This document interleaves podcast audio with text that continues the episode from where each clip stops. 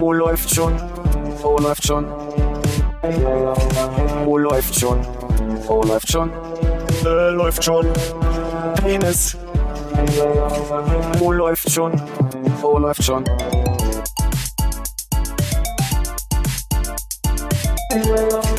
Oh, läuft schon. Oh, läuft schon. Oh, läuft schon. Oh, läuft schon. Äh, läuft schon. Penis. Oh, läuft. Fangen wir mal ganz klassisch an. Hallo Konrad. Hallo Philipp. Hallo Sarah. Hallo Hannes. Herzlich willkommen. Wir sind weihnachtlichen Trautenheim zum ersten Advent. Äh, okay, ja. Mehr war jetzt ja Moment. nicht. Nee, lass mal, lass mal durchgehen. Ich meine, ein bisschen voradvented, aber. Hast du, Ja. hast du einen Kranz irgendwo rumstehen? Mm, Naja, ich sag mal so, der Plastikbaum verliert so viel Äste, dass ich langsam einen Kran- einen Kranz unterm Baum habe. Aber Schmeißt dann einfach jeden Advent eine neue Kerze in den Baum. genau. Und vielleicht klappt ja eines Tages. nee, aber sonst habe ich nicht, ich habe äh, festgestellt, dass seit eigentlich einem Jahr meine vier Adventskerzen auf dem Regal oben stehen. Die könnte ich dann jetzt auch mal, ah, siehst du von hier nicht. Nee, sind die unterschiedlich lang? Nee, das sind ganz normale dünne Kerzen, die in so einem äh, Mhm. Futuristischen Metallgerüst äh, verschieden hochstecken. Ich glaube, es ist ja so eine Geschmacksfrage. Ne? Viele Leute machen sich ja so einen Adventskranz Ja. äh, und dann sind dann äh, Kerzen, die unterschiedlich lang sind und dann wird immer äh, penibel drauf geachtet. Also manchen Haushalten penibler, äh, dass halt vielleicht die. Wolltest du sagen, in deinem Haushalt? Wir, wir haben sowas nicht. Bei uns, bei uns sind die vier Kerzen gleich lang und dann macht das das ganz wahnsinnig äh, schwierig. Nee, aber man, dass man die längste halt nur runterbrennt bis zur äh, drittlängsten und dann die beiden am zweiten Advent und so. Ja, ja. Nicht? Habt ihr das nicht gemacht? Doch, doch, aber bei mir, also ich kenn's von zu Hause, meine Mutter hatte so gemacht, auf jeden Fall. Ja, bei uns gehörte das immer dazu, dass dann irgendwann die erste, die man angezündet hat, gar nicht mehr brennt und dann packt man dann eine neue drauf. Und Mhm. Also dann lebt es immer weiter. Nee, das ist ein logistisches Phänomen. Also das kenne ich schon von zu Hause, aber bei mir ist es dann so, dass ich meistens im Januar merke, die eine hast du ja nicht angezündet. Und die dann immer so ein bisschen nochmal kurz zum, für den Effekt anmache. Ja. Und freust du dich sonst aufs Fest? Mm, irgendwie schon, aber dieses Jahr habe ich gemerkt, dass im Gegensatz zu den letzten Jahren, wo ich ja so, ich sag mal, Ende Oktober angefangen habe, den Baum aufzustellen vor lauter Vorfreude, fiel mir irgendwann die letzten Tage erst so ein, ach warte mal, ist ja bald Weihnachten, du könntest ja langsam mal anfangen, den Baum aufzubauen zum Hm. Beispiel. Also ich freue mich jetzt langsam, geht's aber erst los und war jetzt also nicht so früh wie in den letzten Jahren. Ist bei dir? Hab mich nie gefreut. Nö, doch, schon, schon, schon. Aber es war ja dieses Jahr so dieses ähm, Zack Schnee, Zack Kalt Ding. Ja. Jetzt kurz vor dem Dezember. Und da, ja, ich bin jetzt die letzten Tage schon ein, zweimal mit dem Glühwein nach Hause gelaufen von der Arbeit. Ach ja, okay. Also, das war schon schöne Stimmung auch. Und hast du dich schon mal auf den Arsch gesetzt dabei? Nö, noch nicht. Gut. Aber ich kann bestätigen, dass du ein bisschen herumschlitterst. Ja, ja, ich habe nur, ich habe nur Tonschuhe. Ich habe nichts, was, was von der Sohle her äh, gut auf Eis funktioniert. Ich habe Winterstiefel und bin gestern nicht klargekommen. Also Hm. Musste musste äh, mein mein Schwimmen umplanen und bin gestern zum Schwimmen gelaufen und dabei bin ich also halt gedacht schon, oh, mal gucken, ob du hier ankommst, Mhm. weil war schon sehr glatt, ne? Aber höre ich da einen Weihnachtswunsch raus? Mhm. Mhm. Es gibt ja keine Wünsche. Nee. Außer Frieden auf Erden. Oh, Mr. Burns. Und du bist in der Vorweihnachtsstimmung, Sarah? Ähm, ja, also zumindest ähm, auch mit dem Schnee und so weiter habe ich das Gefühl, dass das erste Mal seit langem, dass im Dezember sich das auch so richtig Hm. winterlich adventmäßig anfühlt und ich bin total bereit für Glühwein, schön schummriges Licht, schön im Warmen sitzen, während draußen es schneit. Ja, Bräsig werden, sich voll alles hauen. super. Ja. Na, der Vorteil ist wirklich, dass du ja durch die Eisflächen vor allem und und der Schnee einigermaßen liegen bleibt für Berliner Verhältnisse, ne? Also weil waren jetzt aber auch Minusgrade ordentlich, Mhm. wa? Möchte da jetzt Ja. nicht in so ein ach, das Wetter ist nie gut einsteigen, aber es war sehr kalt. Aber beim Schnee ist ja auch so, entweder es ist Matsch oder es ist so eine Eisfläche, wie es jetzt gerade ist, dass Ja. man halt, wenn man vor allem, also ich bin immer notorisch zu spät dran. Und wenn ich dann versuche, dann immer zur Bahn noch so zu rennen, dann in so Tippelschritten so halb renne, halb aber herumglitte und ähm, ist ein Kampf, ja. Noch gefährlicher sind die Treppen zur S-Bahn. Das ist also wirklich im Moment ein Thema, wo ich, also die Bahn kommt, Mhm. du siehst die Bahn und weißt, du hast jetzt noch so drei, drei, äh, wie sagt man so, Zwischenplattformen, auf denen du die Treppe runter musst. Und ich so, langsam, langsam, langsam.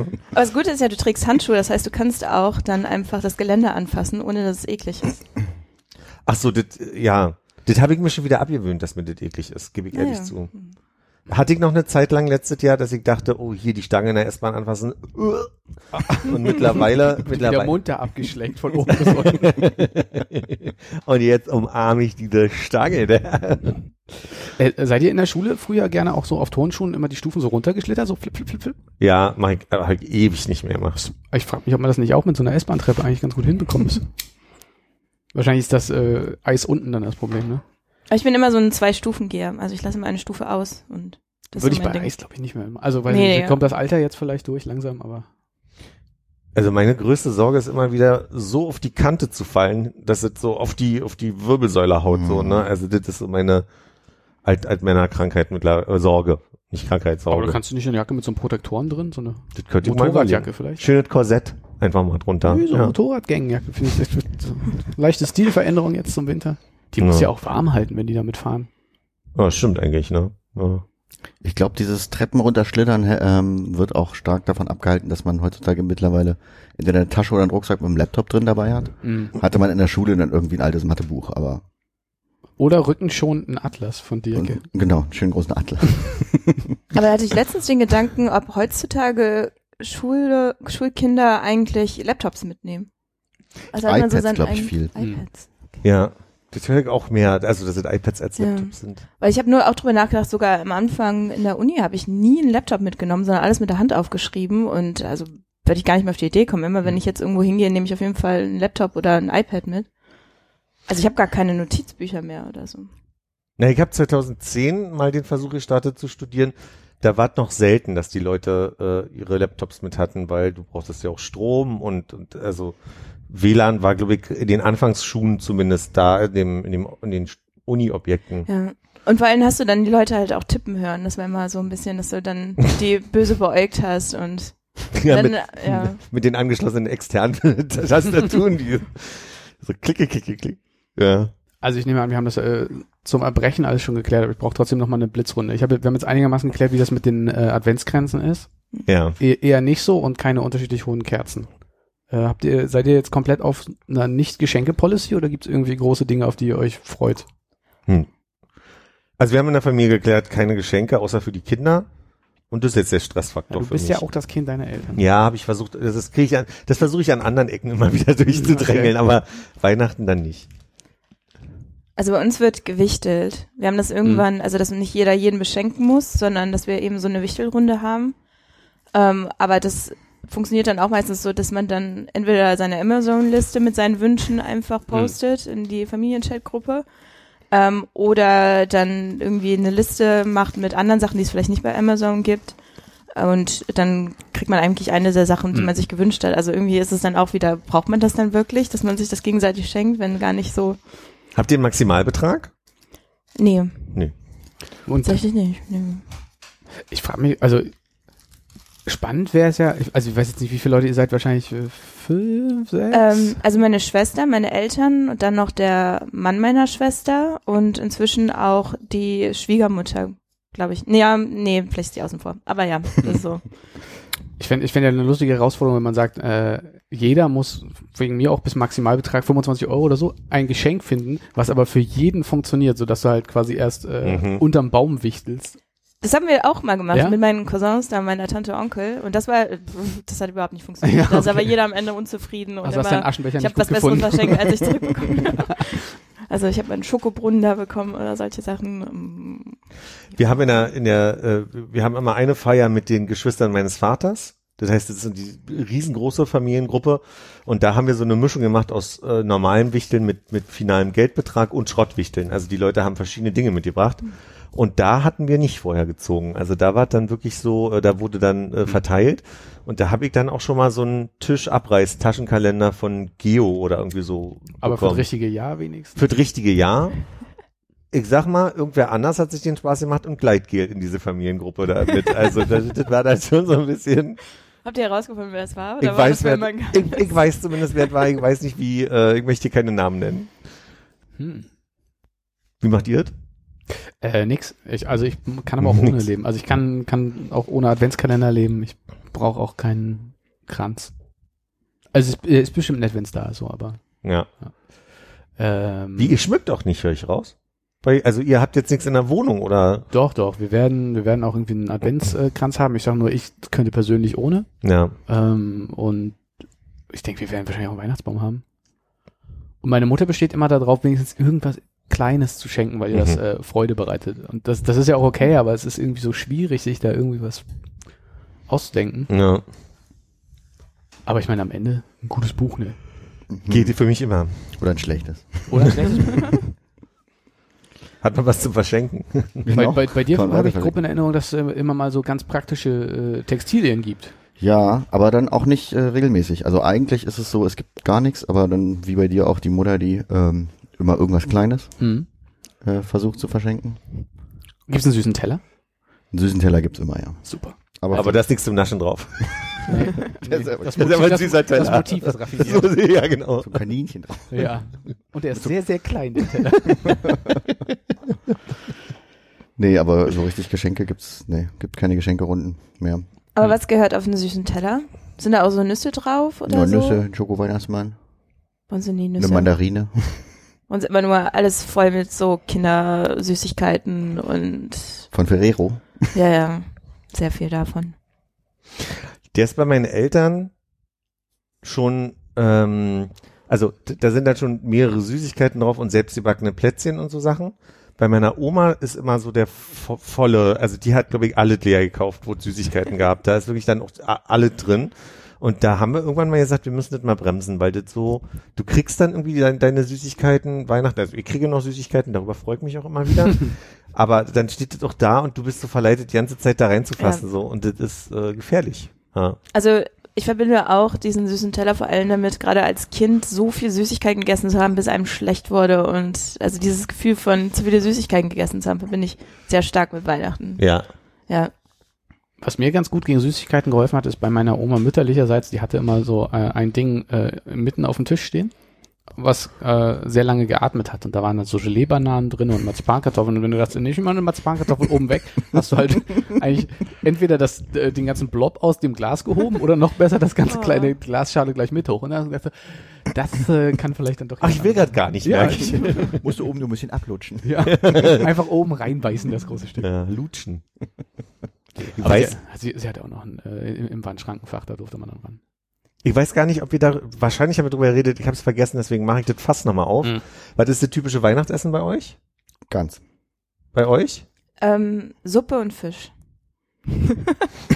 Da muss ich kurz pausieren. Ist- Entschuldigung. In Kombination oder? Also ich glaube, es war immer eigentlich eine Suppe. Und dann haben meine Eltern noch vielleicht äh, sich Fisch gemacht, aber weil wir so Kinder waren, die Fisch gehasst haben, Mhm. gab's, also ich glaube, bei uns gab's immer irgendwie Tomatensuppe. Okay, da bin ich ein bisschen erleichtert, weil mein erster Eindruck war Karpfenblau. Das ist Silvester. Das ist Und der schwimmt vorher noch die ganze Woche, sodass keiner duschen kann. oh. Vor allem, die haben ja dann auch noch das Problem, dass die oftmals, obwohl die also tot sind, so letzte Zuckungen haben und dann immer mal auch noch mal aus der Wanne springen. Das habe ich also War mehrfach. ich nicht ganz vor Ort dabei. Oh. Karpfenblau, du? Never ever. N- Noch nie probiert? Doch, es gab mal, ich glaube, es gab einen Festtag, wo mein Vater das versucht hat, aber es hat nicht so gut funktioniert, glaube ich. Äh, Und dann äh, war es das auch das einzige Mal. Also, es ist halt ein, ein Gründler aus dem See, das macht's schon eklig. Und dann hat er Milliarden von, also du kannst nichts essen von dem, ohne tausend Kreten im Mund zu haben. Es ist ein gefährliches Essen, finde ich. Also ich verstehe es wirklich nicht. Aber anders. Ich verstehe, dass meine Großeltern darauf immer mal Lust hatten, weil die vielleicht noch von nach dem Krieg kannten oder so. Ne? Also das ist wirklich für mich nachvollziehbar, aber hey, ne, ist ja ein bisschen Zeit vergangen. Aber geschmacklich findest du super? Nee, mega. Mm. Ich kann mich an eine Anekdote, doch jetzt irgendwas klingelt gerade, äh, dass du mal, dass, du- dass wir mal so einen Spaß miteinander hatten, dass du meintest, ich hatte mir eigentlich gewünscht, das, oder? Klingelt da was bei dir? Ich hatte eigentlich gesagt, das. Und, Nee, ich glaube, wir hatten eine Podcast-Folge vor einem Jahr oder vor zwei Jahren, wo ihr mich gemein zitiert habt, weil ich mich unglücklich ausgedrückt hatte. Es ging darum, dass, äh, also es ist nicht das Weihnachtsessen, sondern Heiligabend. Heiligabend gibt's bei uns Ja. Kartoffelsalat, Würstchen und Buletten. Ja. Und äh, meine Mutter hatte das, glaube ich, immer so angerichtet, dass äh, quasi du zwei Buletten als Auge hattest und vielleicht ein Würstchen als Mund und ein bisschen Kartoffelsalat als Bart drunter. und irgendwie habt ihr meinen äh, äh, Anrichtungswunsch mit, mit dem Zitat, ich hatte darum gebeten. ja, sowas. Ich habe das genauso noch im Ohr. Ja. Ich weiß aber nicht, worum ich gebeten hatte. Und das ist euer immer noch typisches äh, Weihnachtsessen Heiligabend, oder? G- Genau, also für mich, also Weihnachtsessen, f- keine Ahnung, für mich ist Weihnachten eigentlich Heiligabend, aber ich glaube streng genommen ist es dann irgendwie 25. ist Weihnachten. Ja. Ja? Ja, bei uns fluktuiert das auch. Also äh, bei uns gibt's nur einen Familienweihnachtstag und der äh, schwimmt hin und her, wann es am besten passt, zwischen 24., 25. und 26. Hm. Und dann gibt's dann die Gans, also sonst Hm. haben wir gar keinen anderen Festtag mehr. Und für mich ist es eigentlich immer die drei Tage im Sinne von, also bei uns gibt es dann verschiedene Anlässe so, oder? aber das kann ich ja gleich nochmal erzählen, den möchte ich nur nicht. Äh, Ja, nee, also wir- sind eigentlich so ziemlich immer Heiligabend zusammen. Da gibt's dieses Kartoffelsalat, ein bisschen, ich sag mal, in Anführungszeichen leichtere Essen. Und dann gibt's am ersten oder zweiten, je nachdem, wenn wir uns treffen, entweder mal Gans oder Ente. So als das große Gericht. Und du ziehst alle drei Tage durch, oder? was? Na, wir haben Heiligabend, ähm, das variiert. Mittlerweile ist es so, da wo die Kinder sind, ist Heiligabend. Und wenn es bei meinen Eltern Heiligabend stattfindet, dann gibt's auch schon mal so was wie Ragoufin oder irgendwie äh, typisch ist Ragoufin auf jeden Fall einmal. Und dann, mein Vater zaubert dann immer noch irgendwas anderes. Also was er zum Beispiel total gerne macht, weil du Fisch von dir gesagt hast, da, der, äh, meine Eltern haben einen Garten und haben da eine Feuerschale und da gibt's so ein Brett, was du da ranklemmst und dann, dann bestreichst du so Lachs und, und äh, der, der kriegt dann so eine süße, knusprige ähm, Kruste. Das liebe ich zum Beispiel total. Flammlachs. Flammlachs heißt der genau. Hm. Das, ich tue jetzt so, ich weiß, dass es so heißt, ich, mir fiel es gerade nicht ein. Ich sag's ehrlich. Also- Also, das tut nicht gesagt, ich wäre nicht drauf gekommen. Ja. Nee, ist es einfach nur hier bei, bei Fest und Flauschig machen sie doch immer den äh, Flammlachs-Index, den, den Flachs. Zu gucken, was der auf den Weihnachtsmärkten kostet. Ja. Aber kann ich dazwischen auch noch fragen, was ist Ragout? Hm. Oh, äh, Ragoufin ist am Ende eigentlich so eine äh, das Würzfleisch in, in äh, so einer Bechamelsoße und du ma machst sie in so, in so Schalen und das ist dann Käse überbacken meistens, kommt aus dem Ofen und die, äh, typischerweise isst man das, indem man quasi diesen, diese äh, Kruste aufbricht und äh, Worcestersoße drauf macht und äh, Zitrone. Und dann isst du quasi diese, diese, äh, so kenne ich das zumindest, dieses Würzfleisch äh, mit, mit in Bechamelsoße mit dem Käse. Und wel- welchem Kulturkreis kommt es? Ich dachte, deine nächste Frage, Sarah, wäre jetzt, und was genau ist Würzfleisch? du kommst ja aus Wenn, dem aber, Westen. also dadurch Ragout habe ich gedacht, ah, irgendwas wie Hack, nehme ich mal an. Nee, Nein? weil Bolognese-Soße auch Ragout heißt in Italien. Ja. Das, das war meine Herleitung. Aber ja, tatsächlich habe ich im Kopf gedacht, okay, ich weiß auch noch nicht mal, was Würzfleisch ist. Ach, das ist ja lustig. Also ich hätte jetzt Französisch gesagt natürlich, weil es ist Ragoufin. Aber- haben wir gesagt. Ragoufin ist meist als Vorspeise serviertes Ragout der klassischen deutschen, besonders der Berliner Küche. Aus hellem Fleisch und Innereien, na gut, äh, das, so genau wollte ich sagen, in weißer Soße, deswegen sage ich wahrscheinlich Bechamel. Wasch- Das wird irgendeine, irgendeine Mehlschwitze sein, die sie ver verlängert haben und das ist dann halt einfach, ja, sieht, sieht so dann aus quasi. Da ist der Käse oben drauf, Ah, du hast ja. eine kleine Kuchengabel, einen kleinen Teelöffel. Also wie so ein kleiner Auflauf. Wie so ein kleiner Auflauf. Und wie gesagt, typischerweise macht man dann Worcestersoße oben drüber und, und, und so ein bisschen Zitrone. So kenn ich's zumindest. Ich muss auch mal einhaken, bitte. Hm. Ähm, du hast gesagt, man nimmt so kleine Behälter und tut sie da rein. In meiner Vorstellung hätte ich gedacht, man geht eigentlich in den Laden, man holt sich sowas, was eigentlich aussieht wie so, einen, äh, so eine Hundefutter-Asiette, zieht einen Deckel ab und tut das in den Ofen. Und dann, dann schnabbelt man das danach. Ihr habt, ihr habt so richtig kleine Schüsseln und da kocht einer das Zeug und Ich glaube sogar, dass es noch so DDR-Schüsseln sind, die so ein, so ein, so Knupsel an der Seite haben. ja, so, so Gesichter, so Löwengesicht oder so an der so. Seite zum Halten oder sowas. Also meine Eltern haben, oder nee, die haben mittlerweile auch andere Schalen, aber das ist wie so eine, wie so ein kleiner Becher mit einem Rand oben dran. Mhm. Ich mache euch ein Foto, We- Weihnachten. Ja. Ah, nee, wir sind Weihnachten ja nicht bei meinen Eltern, aber das ist ein anderes Thema. Und dann gibt's typischerweise, früher sind wir immer zu Oma gegangen, die hat dann die Gans gemacht am ersten, aber Oma ist da nicht mehr, also kann das nicht mehr und deswegen sind wir wieder bei meinen Eltern mittlerweile und dann gibt's Gans und bei uns immer mit Klößen und verschiedenen, gibt's dann Rosenkohl, Rotkohl, je nachdem, worauf die Leute dann Lust haben. Ja, und die große Familienfeier mittlerweile, also was ich eben schon meinte, mit den Geschwistern mein, meines Vaters, das ist jetzt mittlerweile jedes Jahr ein bisschen anders. Wir haben, glaube ich, ein Jahr sogar schon chinesisch bestellt und haben dann alle also quasi äh, daraus gegessen, ja. Also aus den Behältern direkt gegessen mit so Wir haben, wir haben, nee, wir haben verschiedene Essen bestellt. Vorher Ach sollten so. die Leute so Tendenzen, was sie gerne hätten, angeben und dann konnte aber aus allem, dann gab's Reis und dann konnte aus allen Behältern irgendwie genommen werden und das war dann aber nicht so, wie man das vielleicht aus so traditionell Chine oder ich nenne es immer chinesische Tapasläden, wo du dann so das Fleisch mit der Soße Mhm. kombinierst, sondern das sind dann fertige Soßen mit Fleisch und da kannst du dir dann den Teil rausnehmen Nein. und dann so haben wir das einmal gemacht auf jeden Fall. Wie dieses Jahr ist, weiß ich noch gar nicht. Aber also wirst du dir eine Gesprächspause gönnen oder ziehst du alle drei Tage durch, weil man hat sich ja dann nichts mehr zu erzählen. Recht schnell. Also eigentlich schon am Heiligabend. Das muss ich im Nachhinein beantworten, glaube ich.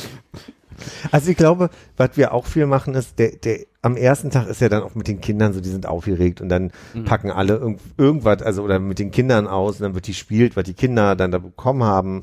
Ähm, Im Hintergrund läuft irgendein Film, die Hälfte sitzt an einer, Seite, meistens ich und gucke den Film, der da läuft und äh, oder die Filme, die da kommen. Und irgendwann ist mein Job nur noch Oma nach Hause zu fahren und am nächsten Tag wieder abzuholen, um sie Hm. ähm, wieder zurückzubringen. Blitzrunde. W wann startet denn Heiligabend bei euch? Ähm, Wie viel Uhr? Also jetzt so Kindheit oder jetzt aktuell? Nee, jetzt, also einfach im Sinne von Vermeidungsstrategie und so. Weil die letzten Heiligabende war ich in Berlin, da war ich gar Mhm. nicht bei meinen Eltern. Okay, w- wann, wann hat bei euch, bei euch in Berlin der gemütliche, wann habt ihr euch an den Baum gesetzt? Ähm, Ich glaube, die Heiligabende sind immer relativ normale Tage und abends sind wir essen gegangen. Ja, das Schön. lassen. Finde ich aber auch schön. Und dann bin ich am ersten Weihnachtstag dann Hm. immer früh morgens zu meinen Eltern, dass ich mittags dann da irgendwie Hm. bin. Und dann fing quasi der Und dann das Familien, richtige Weihnachten. Familienweihnachten schon dann mit der mit dem Abholen vom Bahnhof an. Ja, ja, genau. Ja, meine Eltern holen mich immer ab.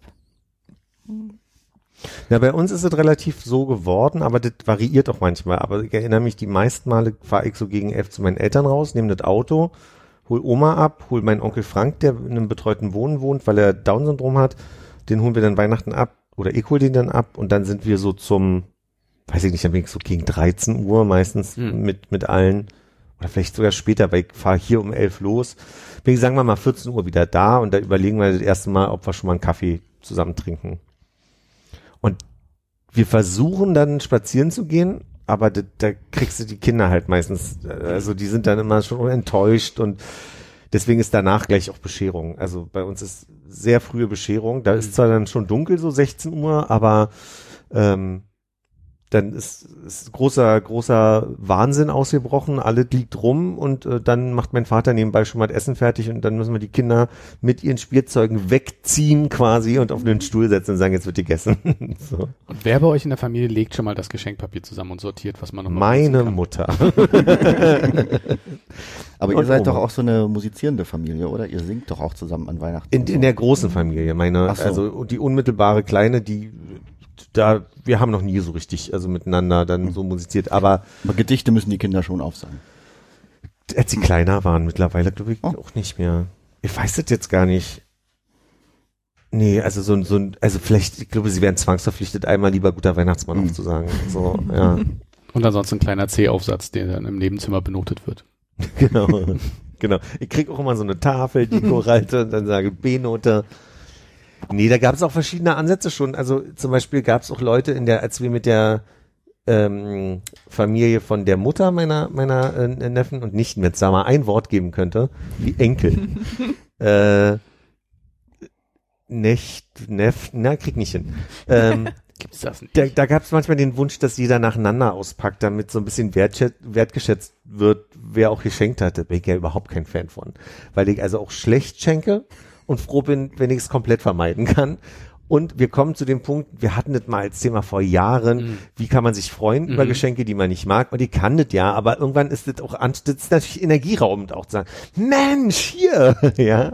Hast du denn mal hier mit dem Baywatch Berlin Gold You Did It Again versucht äh, zu punkten? Wie funktioniert das? Das habe ich nicht gehört. Äh, ich glaube, da geht's darum, wenn man anderen Leuten beim Vorführen ihrer Kunst, sei es jetzt durch eine Sendung moderieren oder so ist oder auf einem Konzert und die man das jetzt gar nicht so toll fand, aber man nicht sagen, also die Begeisterung gar nicht vortäuschen kann, sondern dass man denen dann danach nur sagt, also vielleicht mit so einem Klaps auf die Schulter, sag mal, du, du, du hast aufge, du hast einen Auftritt gehabt, du hast was Schönes gesungen, Mhm. äh? und dann fragst du mich, wie es mir gefallen hat. Wie fandest du es denn?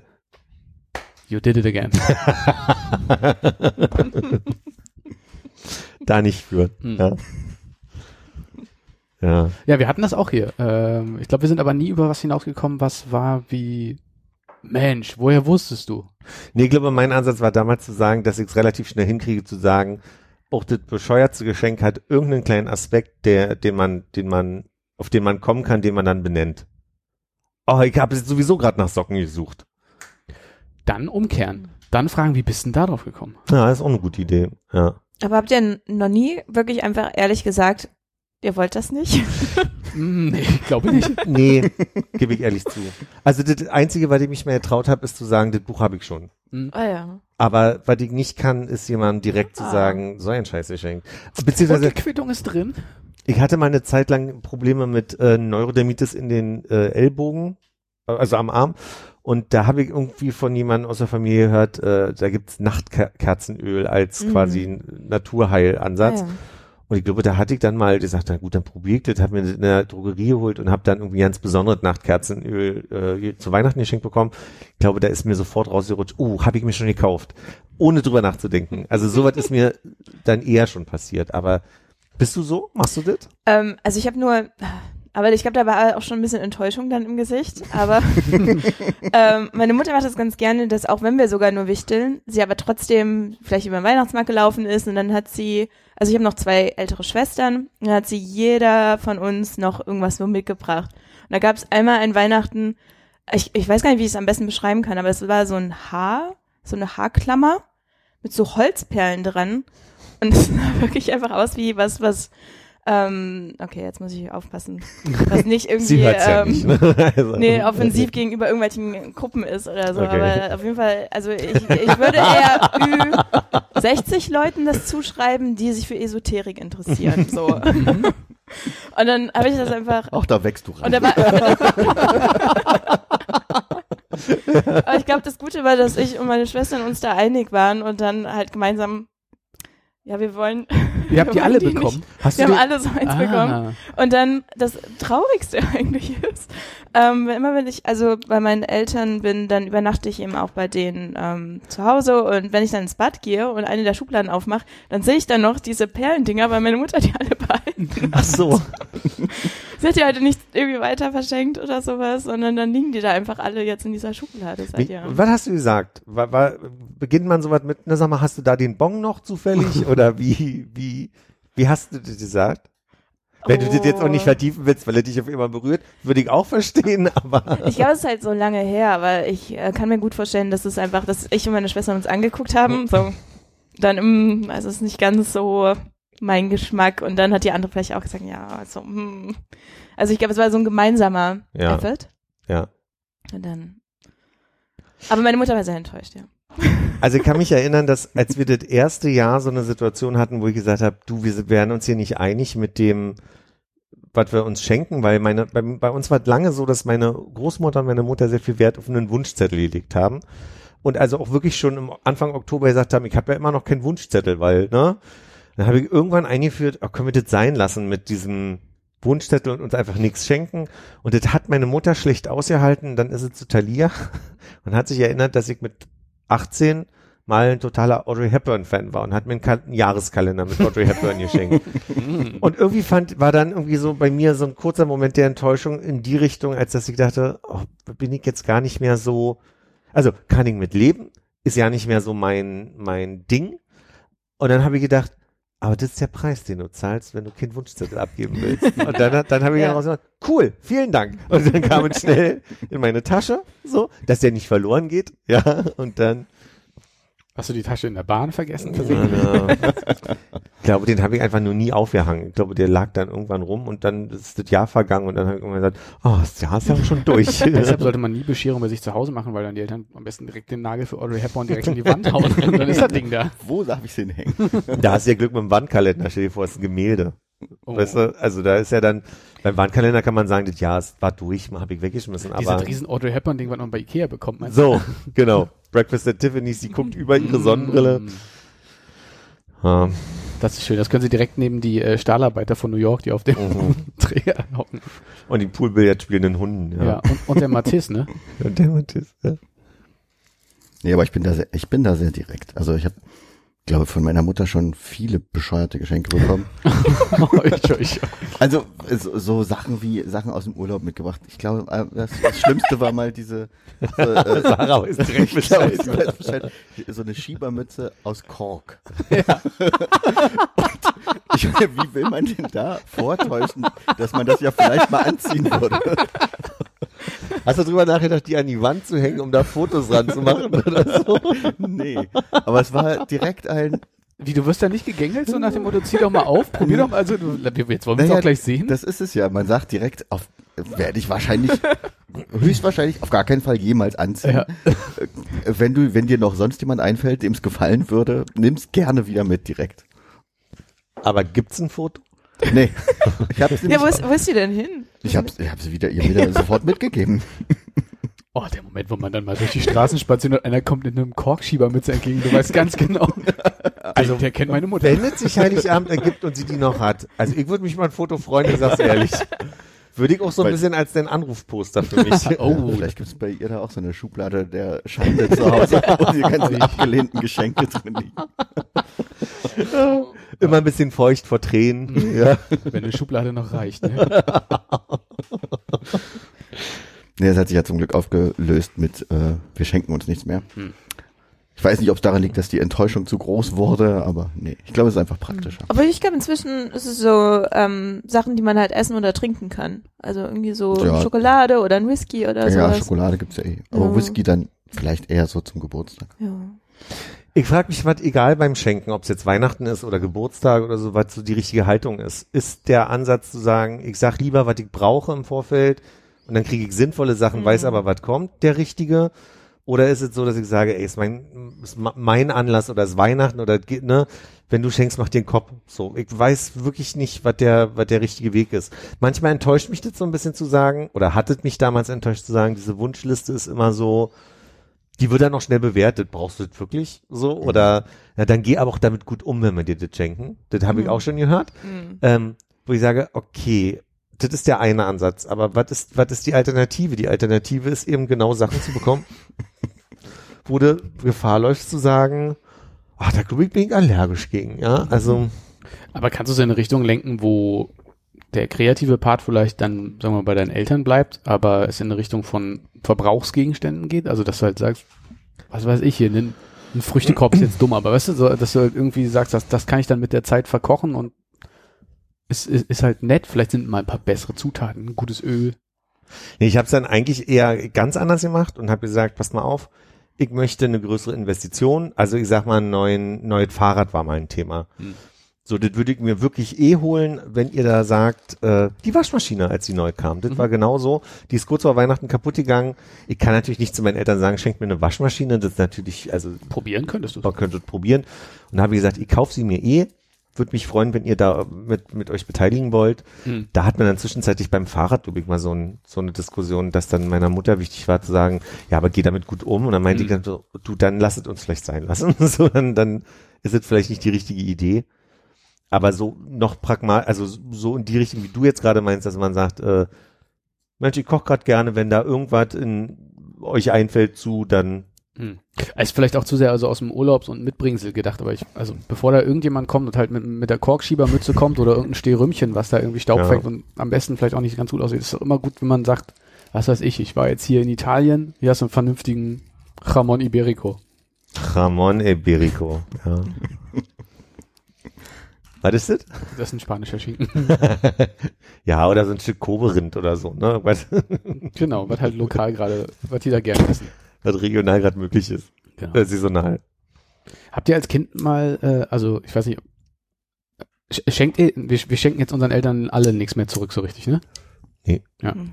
Und in der Zeit, als ihr das noch gemacht habt, vielleicht als Kinder, so habt ihr mal äh, echte Enttäuschung im Gesicht eurer Eltern gesehen? In Worten formuliert, ja. Uh, nee. nee. Also ich glaube, dass mein Vater so ein bisschen, puh, weiß ich gar nicht, was ich damit irgendwie so machen soll, dass die Verwirrung im Gesicht stand, Ja. aber ich glaube keine Enttäuschung. Also ich kann mich auch nicht dran erinnern. Ich weiß nicht, ob es daran liegt, dass die das sehr gut abgefangen haben oder sich wirklich immer gefreut haben oder vielleicht habe ich gar nicht so viel geschenkt, wie ich gedacht habe oder ich habe es einfach verdrängt. Äh, aber ich kann mich auf jeden Fall nicht dran erinnern, richtige traurige Enttäuschung gesehen zu haben. Nee, kann mich genau erinnern, dass entweder auf dem Markt Greifswalder Straße oder als da der erste Connys Container oder was da, was da ist, so aufgemacht hat, habe ich äh, für Mutti mal so einen richtig schönen knallroten 1-Euro-Lippenstift gekauft und Vati, der äh, Arzt damals war, dem habe ich eine Tasse, auf der stand Krankenschein muss auch mal sein, geschenkt. Ziemlich gut. Also da, dass das da drauf stand, weiß ich, weil die stand, die- ist so abgebleicht, steht die immer noch in so einer Ecke. vom Also ich hätte sie als dein Vater ja mit auf Arbeit genommen. Und da, da war er ein bisschen enttäuscht und hatte also auch formuliert, hat gesagt, ey, irgendwie fehlt mir, dass du dir wirklich mal einen Kopf machst und nicht einfach. Ui. Ich Also weiß auch, harsche Kritik. ja. das war sehr harsche Kritik. Ich glaube, es war entweder Tagesform oder irgendwas hatte ihn, äh, er ist sonst nicht so. Das war, das war, das kann ich heute wirklich sagen, das muss damals irgendeinen Punkt getroffen haben. Und Welches Alter warum. war es denn bei dir, dass man da so einen Anspruch schon haben kann? 27. Und sowas. Nee. wann war, wie alt war ich letztes Jahr? ja. Also ich will sagen, dass es wirklich jung war. Ja. Also die ersten Male, wo du Geld ausgegeben hast. Und irgendwie gefühlt würde ich zwölf sagen, vielleicht Mhm. war das noch zu jung, vielleicht dann war 14, 15, Mhm. aber so das Alter, wo du anfängst, dir den Kopf zu machen, was für Leute passt. Aber ich glaube wirklich, dass, Mhm. dass das Tagesform war oder irgendwas, was, was sonst nicht seine Art ist. So. Du könntest, Hannes, natürlich deine Mutter auch mal irgendwie trollen, indem du ja auch irgendwie was sehr Schönes zum Anziehen schenkst oder so. Was Schönes zum Anziehen. Also ihr seid ja jetzt aus, in der Nicht-Geschenke-Phase. einen großen. Hut- einen großen Hut oder wie? Ja, irgend, äh, irgendwas. Aus einem, also aus einem unsinnigen Material. Regenschirm aus Papier oder so. Oder ein schönes bedrucktes T-Shirt. Ja, wie sowas. Aber Regenschirm aus Papier gibt's ja, die für die, für die Drinks, die man, zum, raus, für, für, zum Reinstecken oder was? ja, genau. Zum Erweitern der Haarspange. Ja, so einen großen japanischen Regenschirm, ne? die sind noch aus auf Papier. Also, Also- diese Sonnenschirme. Ja. Schöne Maske, ne? Eine Maske, oh, das wäre was. Würde ich mir ja selber wünschen. Also ich bin ganz froh, dass, also ich glaube, du hast das wenigstens unterstützt, dass Ja. man diese Maske nicht mitnehmen sollte. Nee, sollte man Und ich nicht. kann auch nur sagen, es war wirklich, es war ein gruseliger Moment. Da ging fast schon, also ich bin sonst nicht so anfällig für sowas, aber ich würde sagen, eine böse Aura von dieser Maske. Ah, guck mal, geht schon langsam in die 60-Jährige. Oh nein. ah, langsam geht's los. Nee. Uh, so eine kleine Haarnadel, wo aber diese Teufelsmaske drauf ist, die man sich dranstecken kann. Mir fehlt manchmal so ein bisschen das im, also bei Büchern geht's meistens noch, da kann man Sachen schenken, die man gelesen hat, wo man sagt, das fand ich so toll, das möchte ich verschenken. Bei Musik ist langsam so, ne, dass es echt kaum noch möglich ist, weil Menschen hören immer seltener CDs. Mhm. Meine, selbst meine Eltern haben irgendeinen, also ich glaube, die haben nicht Spotify, aber irgendeinen anderen Streaming-Anbieter. Filme ist auch, wird viel gestreamt. Ich vermisse das schon manchmal, dass man irgendwas Schönes sieht oder hört und sagt, Mhm. das wird dir, das wird dir wirklich gefallen.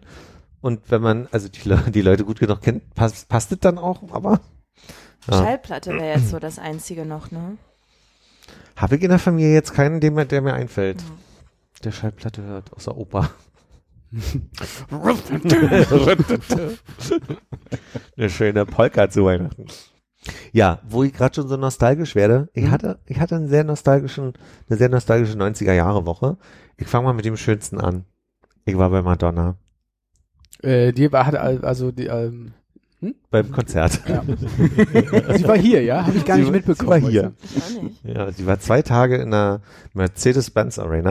Ah. Und für den zweiten Tag hatten meine Eltern Karten. Lustiges Phänomen. Ich wurde im Sommer gefragt, ob ich nicht mitkommen möchte und habe jetzt so ein bisschen abgetan wie, ach, weiß ich nicht, ist mir so, fühlt sich generisch an, ist- die Karte wird unglaublich teuer sein. Warum? Mhm. So. Und als sich jetzt ergeben hat, dass, also meine Mutter war jetzt die Woche krank, deswegen konnte sie nicht hin und deswegen habe ich die Karte gekriegt. Auf einmal habe ich mich gefreut wie ein Fünfjähriger zwei Tage vor Weihnachten. Es ist wirklich, ich habe alte Alben durchgehört. Ich habe mitgekriegt, dass wir relativ frühe Alben zu Hause auch in den 90ern schon gehört haben, gerade so die expliziten lustigerweise. Mhm. Sie hatte in den 90er Jahren ja wirklich so ihre sehr sexuelle Phase mit dem Album Erotica. Da Mhm. ging es ja schon los. Und äh, das zweite hieß dann Bedtime Stories, was wir zu Hause viel gehört haben. Ich glaube, das ist auch das Album, was wir zu Hause wirklich am dollsten gehört haben. Da habe ich so richtig so eine nostalgische 90er Jahre Phase bekommen. und war ein richtig gut, also Moment, war, war ein super Konzert, weil sie hat äh, 40-jähriges Jubiläum gefeiert. Das war so ein bisschen komisch zu hören, dass sie ja 83 angefangen hat. So. Und äh, hat eine super Bühnenshow gemacht. Ähm, ist halt, ich weiß nicht, wie viele Konzerte ihr besucht habt in der Mercedes-Benz Arena. Vielleicht saßen wir auch blöd.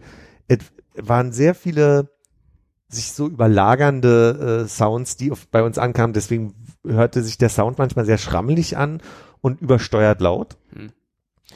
Bei ihr selbst, das gibt ja seit Jahren als Kritik, dass sie live, also einen Moment braucht, um reinzukommen. Ich habe wirklich den Eindruck, sie hat sich nicht eingesungen. Am Anfang dachte man richtig, sie ist heiser und trifft einfach die Töne nicht. Und mit der Zeit hat sie es auf einmal, auf einmal hat sie wird besser. Ich dachte, die kann einfach gar nicht live singen. Nee, das wurde besser. Hm. Und äh, ich habe auch mal gelesen, dass sie es so macht, dass sie das allererste Konzert ohne Publikum einmal aufnimmt und dann da drüber singt und wenn sie halt nicht muss, dann macht sie Playback. Mhm. So habe ich es mal angeblich gehört. Ich weiß nicht, ob das stimmt. Insgesamt war es eine super Show und war ein tolles Gefühl, die mal live gesehen zu haben, muss ich wirklich sagen, weil die einfach eine große, große Popkünstlerin war, die Queen of Pop. Das heißt aber jetzt, ähm, nach deiner Anekdote, könnte es sein, dass einfach nach zwei Liedern das Playback hochgezogen wurde? Könnte zum Beispiel sein, dass, dass du sagst, ach, jetzt hat sie reingefunden und eigentlich ist er jetzt maulfaul und, und tut nur noch so. Man sieht's ja auch nicht so. Sie ist ja ein kleiner Punkt in der Ferne. Sie hatte auch so ein bisschen, sie hatte äh, ähm, quasi, ich saß in diesem ovalen Gebäude ganz oben hi- hinten und habe direkt auf die Bühne drauf geguckt und sie kam von hinten, wo eine runde Bühne war und von dem gingen zwei Stege ab, die verbunden waren wie so ein Haar und parallel zu diesen oder über diesen Stegen hatte sie verschiedene ähm, wie Beamerleinwände, die immer mal runterkamen und bespielt wurden und auf die konnten wir nicht gucken Mhm. und die waren dann manchmal der großen Leinwand im Weg, weswegen man nicht immer sie in den, auf den großen Bildschirm gesehen hat. Aber es war insgesamt eine coole Show. Was ein bisschen ätzend war, war, die Leute standen seit 18.30 Uhr an. Wir waren vorher noch was essen. Äh, mein, mein Onkel und meine Tante waren noch mit dabei, mein Vater und ich. Und ähm, man hörte schon am ersten Abend, dass die Leute erwartet haben, dass es um 20.30 Uhr losgeht und sie um 22.15 Uhr dann die Bühne betreten hat. Und das ist schon, also bei uns war sie schon um 22 Uhr da. Also es war, es war dann also auch, also das ging dann bis halb, dreiviertel eins. Also es war wirklich unglaublich lang dadurch und naja, Aber Also- immerhin konntet ihr sitzen, ne? und das ist der zweite Punkt, der mich verwundert hat. Ich hatte den Eindruck aus den Instagram äh, Stories von von äh, Freunden, die am ersten Abend da waren, dass da ganz gute Stimmung war und die Leute eigentlich kaum saßen. Mhm. Hab dann später gehört, dass Radio 1 äh, Zusammenfassung gesagt hat, na ja, saßen erschreckend viele Leute. Und das war auch bei uns so, dadurch, dass der Sound auch nicht so super war, hattest du nicht diesen Impuls zu sagen, ich stehe jetzt und, und, und, und ist gute Stimmung, sondern irgendwie alle saßen und haben von links nach rechts gewippt. Ein so ein Twinkie saß neben mir, der die ganze Zeit versucht hat und dann war ihm aber unangenehm und hat er sich da hingesetzt und hat dann wieder versucht. Und und hast wieder eingehakt, ne, damit er nicht ausbrechen kann aus dem so ein bisschen geschunkelt. Also so diese, diese Ding, dass alle äh, nochmal los wollten, ist nicht passiert. Und ich habe die Setlist von, ich weiß ja nicht welchem Konzert davor, mir angeguckt und die stimmte überein bis auf die letzten drei Songs. Und ich habe den Eindruck, die drei Songs waren die Zugaben, die hat sie nicht gemacht. Sie hat Tschüss gesagt, Licht ging an im Saal. Und dann habe ich so überlegt, ob es Kalkül war, weswegen sie vielleicht auch so spät schon auf die Bühne ist, sonst hätte sie vielleicht um 21.30 Uhr schon angefangen. Aber ich kann trotzdem, trotzdem ich vieles jetzt genannt hat, was auch nicht funktioniert hat, war es insgesamt schon ein Erlebnis. Also ich fand es schon toll. Was war so der beste Song an dem Abend? Irgendwo der besonderer Moment oder so, weil dann irgendwie plötzlich Konfetti von der, weiß ich nicht. Mm, Die, es gab zwei, einmal hysterisch und einmal nostalgisch. Äh, der eine war bei, und ich verwechsel immer die Songs, nicht La Isla Bonita, sondern Like a Prayer. Ähm, hat, war, war auf der Bühne auf einmal so ein Rondell. Du hast in der Mitte von diesem Rondell hast du so Kreuze gesehen und in dem Rondell waren wie große Fenster, in denen standen die Tänzer. Und dieses Rondell hat sich gedreht und du hast halt, das, das war beeindruckend von der Inszenierung und dann wurde das sehr, Like a Prayer ist ja so ein mit Gospel im Hintergrund und so ein sehr lebendiger Song. Und das, das, das wurde gut transportiert über die Bühnenshow, alleine mit diesem, mit diesem Effekt. Das andere, was sehr nostalgisch war, sie hat immer wieder Bezüge zur queeren Community genommen, weil sie ja quasi ihr Erfolg kommt daher, das hat sie erklärt, das wusste ich gar nicht so, dass sie in den, also sie wollte 83 Tänzerin werden in New York und das hat nicht geklappt. Und dann ist sie viel ausgegangen und sie war halt immer in den queeren Clubs, deswegen war auch so ein Ding, dass der Song Vogue von 1990, das kam ja aus den 80ern der New Yorker queeren Bewegung, deswegen hat sie das überhaupt übernehmen können und schon mal irgendwie so ein bisschen porträtieren können, was ja, also das hat's eigentlich, das hat das erste Mal gezeigt, was diese, diese Vogue-Tanz-Performances äh, und, und Kultur überhaupt ausmacht. Sie hat halt viele schwule Freunde, die dann in den 80ern noch an AIDS gestorben äh, sind. Und da hat sie einen Song, If I Ever Knew oder so heißt der, ähm, das war sehr berührend. Da, da hat sie halt diese Leinwände, sechs Stück gewesen. Da waren lauter Freunde von ihr, die an AIDS gestorben sind. Und dann hat sie diesen sehr ruhigen Song gesungen. Und das war schon ein Gänsehautmoment. Und sie war in so einem, in so einem Gerüst, in dem sie ange, angebunden war. Und dann ging dieses Gerüst das einmal quasi an allen Fotos so vorbei geschwebt. Und das war schon, das war schon eine gute Inszenierung, sagen wir mal so. Ja, das waren so mhm. die zwei Momente, die, die krass waren. Ich liebe ganz viele Songs von ihr, die sie dann nur verkürzt gesungen hat, weil ich meine, das ging ja nun jetzt auch schon, sie wollte 40 Jahre zusammenfassen und ich weiß nicht, wie viele Alben sie da hatte mittlerweile.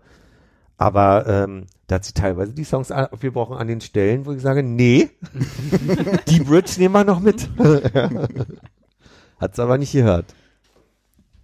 Was hattest du an?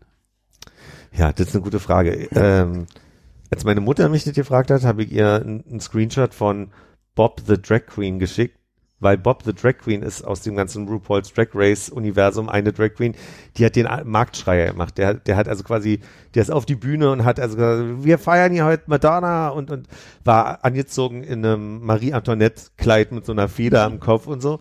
Das Foto habe ich meiner Mutter geschickt. Äh, ich habe äh, mir keinen großen Kopf gemacht. Ich hatte, glaube ich, die schwarze Jeans an und einen Pulli. Mhm. okay, ja, gut. Ich weiß noch nicht mal, ob ich ein leichtes Tages-Make-up drauf hatte. War nee? ja abends. Oh, also ich muss sagen. Nee, das war das eine, wo ich gemerkt habe, durch meine Beschäftigung damit bin ich so ein bisschen biografisch nostalgisch geworden, so über die Art und Weise, wie wir in der Familie auch einfach Madonna gehört haben. Und dann habe ich die echt äh, Dokumentation gesehen von der Band echt. Mhm. Und muss ehrlich sagen. Das nächste große 90er Loch gefallen. Ja. Und mir ist nochmal bewusst geworden, dass ich die wirklich, also die haben zwei Alben rausgebracht und oder drei, also dieses Freischwimmer-Album auf jeden Fall war ein Album, dem ich total viel gehört habe. Hab mich auch daran erinnert, dass ich mit David damals zur Schultersbrauerei bin, wo die ein Konzert gemacht haben, kostenlos, aus irgendeinem Grund. Vielleicht bis da muss ich David mal fragen, vielleicht erinnert er sich noch. Aber da bin ich dann so ein bisschen in diese Anfang der 2000er Loch gefallen und hab dann, ich meine, die haben so zwei Songs gehabt, die hießen Alles wird sich ändern, wenn wir groß sind und dann sitzen da diese 40-jährigen Männer. Also irgendwie war das schon witzig, diesen Kontrast jetzt mal mitzuerleben und zu wissen, man hat den mitbegleitet, oder ich habe den mitbegleitet von damals. Und dann gibt's halt, meine Zeit wird kommen im Jahr 2010, wo ich sage, na gut, auch das ist schon 13 Jahre her, ja. Und ich finde die ziemlich gut. Die ist, also, Kim Frank hat die vor allem geschnitten. Habt ihr davon irgendwas mitbekommen? Äh, nur Meta-Aufarbeitungen an einem Podcast. Ja. Ja, gehört, dass es die gibt. Ich habe, glaube ich, kurz angemacht und dann gedacht, ach, interessiert mich eigentlich doch gar nicht. Damals auch nicht so gehört, ne? Damals gar nicht gehört. Ja, das hat so mitbekommen natürlich, aber nicht aktiv gehört. Ich fand es jetzt witzig, äh, Kim Frank war jetzt Überraschungsgast bei Late Night Berlin und den Ausschnitt habe ich mir angeguckt und ich habe den Eindruck, Klaas und ich haben eine ähnliche Art von nostalgischer Faszination dafür. Also der war jetzt aufgeregt, dass Kim Frank da ist, obwohl er den wahrscheinlich auch schon hundertmal irgendwo gesehen hat und vor allem damals. Damals bei Viva. Ne? Ja. ja. Und äh, da habe ich, also da, da hatte ich auch noch mal so einen kurzen nostalgischen Moment, wo ich dachte, ach ja, witzig. Und die Doku besteht daraus, dass er äh, eigentlich erzählt hat, dass sie von Anfang an mit einer Digicam so hinter den Szenen viel gefilmt haben und vor allem der, ich glaube, Bassist da gerne einfach mal drauf losgefilmt. Und im, im ersten Teil wird so porträtiert, wie war das jetzt eigentlich für so junge Leute, so groß und berühmt zu werden, für die mit der Vorstellung, eine Rockband zu sein, aber natürlich medial überhaupt nur wahrgenommen als Boyband à la Bravo, Popcorn und wie die ganzen Zeitungen so hießen. Und dann auch so ein bisschen der Clash, der entstand, dadurch, dass Kim Frank dachte, ich muss hier der Leadsänger sein, ich bin das Gesicht der Band und äh, die Band wollte auch ja nicht größer im, im Fokus stehen, aber dann, dass der Eindruck entstand, dass ihm jetzt eine Platine durchbrennt vor lauter Narzissmus und, und äh, Welteroberungsdrang, dass und er dann auch damit ja nicht mehr umgehen konnte, dann so Paranoia entwickelt hat, weil das, also so Konfrontationen dann auch irgendwie entstanden zwischen Band und ihm. Wie ist das denn in der Doku dargestellt? Zeigen die dann so Aufnahmen, wo man, wo, wo es Beispiele für solche Situationen gibt und dann kommentiert er das einfach aus Ja, der er heutigen Perspektive? Ja, er spricht die ganze Zeit aus dem Off drüber. Ah, okay. ja. Also es ist eine, eine Abwechslung aus diesen eigenen Filmen und halt auch Medienbeiträgen, äh, Beiträgen, wo er dann sagt, äh, an dem Tag ist, ging uns das und das durch den Kopf. Es gab irgendwie, die hatten, die waren Headliner bei Rock am Ring in irgendeinem Mhm. Jahr. Und das war auch der Tag, den er dann so festgemacht hat als den Tag der Auflösung, weil einerseits war das so, das, was sie erreichen wollten, auf so einem, also für so eine Masse und in so einer Größe zu spielen. Und andererseits hat, war aber so die, die Fronten waren so verhärtet hinter der Bühne, dass er eigentlich nur wahrgenommen wurde mit, na, dann, das hat dir passt, du kleiner narzisstischer Idiot, war. Also so, das sag ich jetzt meine Worte. Man muss noch mal reingucken, wie das eigentlich war. Dann hatten die einen Bruch miteinander und dann, äh, aber das ist so ein bisschen schade und das spoiler ich jetzt mal. Die sprechen alle nochmal über die Zeit aus der heutigen Perspektive, aber leider nur in der letzten Viertelstunde. Mhm. Und jeder Teil geht 50 Minuten. Hm, Das heißt, er labert irgendwie drei Stunden lang und dann Ja, kommen ja. die anderen noch mal kurz zu Ich Wort. finde auch, dass es sehr biografisch ist. Also ich finde, Von ihm persönlich. ja, also ich, vielleicht geht's auch nicht anders, weil er, er wollte das Projekt machen, er hat das Go von den anderen bekommen. Ich finde aber, es geht natürlich vorrangig um seine Emotionswelt und wie er sich gefühlt hat. Und eigentlich ist es ein echt Porträt mit einem starken Fokus auf Kim Frank, was wahrscheinlich nicht anders geht. Ich habe da keine Ahnung, wie man was, will nicht sagen, dass ich es besser könnte oder und irgendwie habe dann den Eindruck, dass die anderen Jungs dann so in der letzten Viertelstunde nur zu Wort kommen und eigentlich immer auch in so einem, naja, jetzt reden wir ja alle wieder miteinander. so, ne? Jetzt sind wir wieder Freunde. Hat ja hat gefragt, ob er was zu sagen haben. Jetzt nehmen wir mal hier einen kurzen Talking Head auf, oder? Ja, vor allem, es bezieht sich auf irgendein Interview, was sie gemacht haben damals, was so ähnlich, vielleicht auch von den gleichen Leuten gemacht wurde. Mhm. Und diese Video hat er, also diese, diese äh, allein Interviews, die damals gemacht wurden, hat er sich jetzt erst beim Film machen angeguckt und sagt auch, dass es ihn total berührt zu hören, was da eigentlich gesagt wird, weil er wusste gar nicht, dass die ganz anders gedacht haben, als er das vielleicht damals auch so ein bisschen unterstellt hat, wodurch er dann auch so bestimmte Paranoia entwickelt hat, weil er dachte, die hassen mich alle. Und eigentlich haben sie ihn nicht wirklich gehasst, aber sie haben auch alle nicht miteinander geredet und das hat am Ende so ein bisschen zum Bruch geführt. Aber das hat ihn ja dann auch damals offensichtlich nicht so sehr interessiert, dass er sich die Interviews von seinen Bandkollegen angeguckt hatte. Weiß nicht, ob er Zugriff auf das, es klingt so, als hätte er keinen ah, okay. Materialzugriff gehabt bis, bis vor kurzem. Was ich nicht mehr wusste ist, dass der mit Fa- äh, Van der Maiklock ist Das zusammen. ist das Einzige, woran ich mich immer erinnern kann, wenn ich von Kim Frank höre. Ja, der war, doch, der war doch mit Eni zusammen. Ja. das wusste ich nicht mehr. Das war, weißt du, wer das ist? Ja, ja. Ja, okay. Also das, Entschuldigung, ich wollte ja jetzt auch nicht so, ich wollte nur Backt wissen. ja auch im Fernsehen. Ja, die Ja. bestimmt. nee, also da kann ich mich noch dran erinnern, die mit den roten Haaren oder pink. Ja, genau. Aber, ähm, aber echt ist so, ich glaube, da war ich dann ein bisschen zu jung, als die so groß waren. Ja. Ich kann mich dran erinnern, als Kind irgendwie Top of the Pops oder wie auch immer so gesehen zu haben und ich kenne die berühmtesten Lieder, aber ich war jetzt nicht, ich glaube, ich war zu jung, um ein großer Fan zu sein oder so. Ja. Ja. Also großer Fan, das wäre jetzt zu viel. Nicht so wie bei Madonna. Aber ich habe die wirklich gerne gehört. Und ich erinnere mich richtig, wir waren mal in einem Urlaub, da habe ich das hoch und runter gehört, dieses Freischwimmer-Album auf jeden Fall. Und ich kann schon sagen, dass ich die gerne gehört habe und auch gerne mitgekriegt habe, was die gemacht haben. Nicht nur, weil ich sie süß fand, sondern auch einfach, weil ich mich irgendwie, weil sie in irgendeiner Form Identifika Identifikationsfiguren waren, weil sie so alt waren wie wir einfach.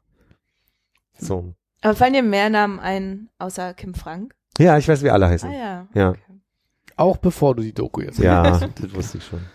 Aber das heißt, hast du jetzt irgendwelche, gab es da noch Insights in diese Beziehungsstory oder mit Eni? Ach, das interessiert dich. naja, für jemanden, für den das neu ist, ist es ja vielleicht so, okay, da gibt es jetzt Informationen aus der Zeit oder dass du es vergessen hattest, die da die du jetzt Ja, aufgesaugt hast. Nee, es war einfach nur so, ähm, die haben sich bei irgendeiner Aftershow-Party kennengelernt, waren ineinander verknallt. Er war, ich glaube, er war grenzwertig Jung. jung. Also ich glaube, er war 17 und sie war 25.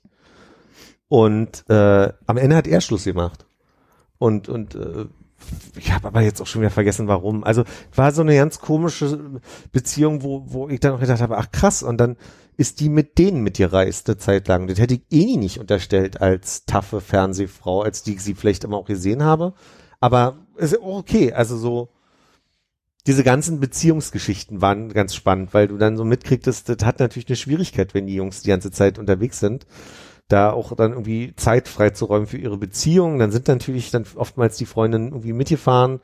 Das hat dann aber auch manchmal zu Konflikten geführt und ähm, der eine spricht, ach, das ist ganz spannend.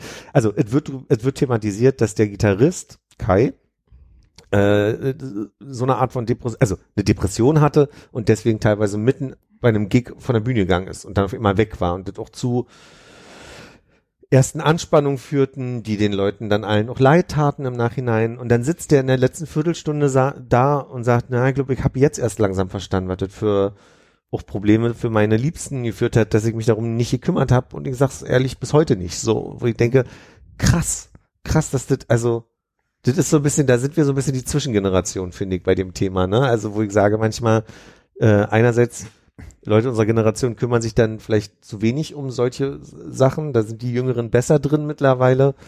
Aber trotzdem bin ich ja auch ein Beispiel dafür, dass ich sage, ich habe aber trotzdem dann auch meine Therapie mit meinen Geistern gemacht, so um die irgendwie einigermaßen in den Griff zu kriegen. War ich dann schon erstaunt, dass der mit 40 jetzt da, oder 43 da sitzt und sagt, ja, ich mich bis heute irgendwie nicht so richtig drum gekümmert, ist vielleicht auch blöd, äh, aber habe ich jetzt langsam kapiert, dass das auch für mein Umfeld doof ist, wenn ich mich da nicht drum kümmere. Das waren so Aha-Momente, hm, wenn du nach denen hm. fragst. Ja. Ich glaube, jetzt habe ich die komplette Doku erzählt, ihr müsst ja nicht mehr gucken. Ich, möchte, Ganz gut, ja. Müssen die arbeiten noch? Ja, ja. Oder haben die ausgesorgt? Ich glaube, das ist auch der Zwiespalt gerade, den sie haben, weil andauernd natürlich gefragt wird, na, ist jetzt ein guter Zeitpunkt, um mal vielleicht für einen Anlass eine Reunion zu machen. Und die sind alle in ihren neuen Jobs mittlerweile mhm. oder neuen Lebenssituationen, wie auch immer die aussehen. Der gab einen Keyboarder, Gunnar, der ist mittlerweile in Norddeutschland irgendwie, der war schon an mehreren Anstalten Radio ähm, mhm. Hauptredakteur, nee, wie sagt man denn? Mhm. Chef quasi von Radiosendern und äh, hat da jetzt irgendwie, habe ich dann gelesen, hat mich dann interessiert genauer, die, genau diese, diese Biografie von ihm als Radiomoderator und, und Chef von Radiosendern, hat auch ein Online-Radio gegründet und äh, die haben alle ihr Leben und, und sagen, naja, wie soll man das jetzt wieder rein, also wie soll man das hinkriegen, das würde ja unseren unsere Biografie gerade komplett stören, zu sagen, wir machen jetzt noch mal ein bisschen echt so. Er weiß doch, also, keine Ahnung, vielleicht bin ich völlig falsche Vorstellung, aber so wie die äh, hoch und runter gejagt wurden, hätte ich doch gesagt, die müssten doch eigentlich eine, eine Grundlage geschaffen haben, dass man sagt, so, ja, ich kann irgendwie was machen, kann mich vielleicht künstlerischen Projekten widmen und so weiter, aber ich muss nicht mehr finanzielle Lohn Grundlage. Und Brotarbeit irgendwie machen. Das habe ich nicht ganz verstanden. Also Kim Frank sagt selber, naja, dann war erstmal ein Loch da, aber wir hatten ja die finanzielle Grundlage und mhm. der Schlagzeuger Flo, der auch die Band Deine Freunde gegründet hat, Hip-Hop für Kinder. ich kann ein bisschen Infos hier geben. ähm, der hat gesagt, das war auch relativ schnell weg. Also mhm. war doch immer das hieß. Also ob da, ob er sich da verk verkalkuliert hat mit oder ob am Ende für mhm. ihn weniger übrig geblieben ist oder so.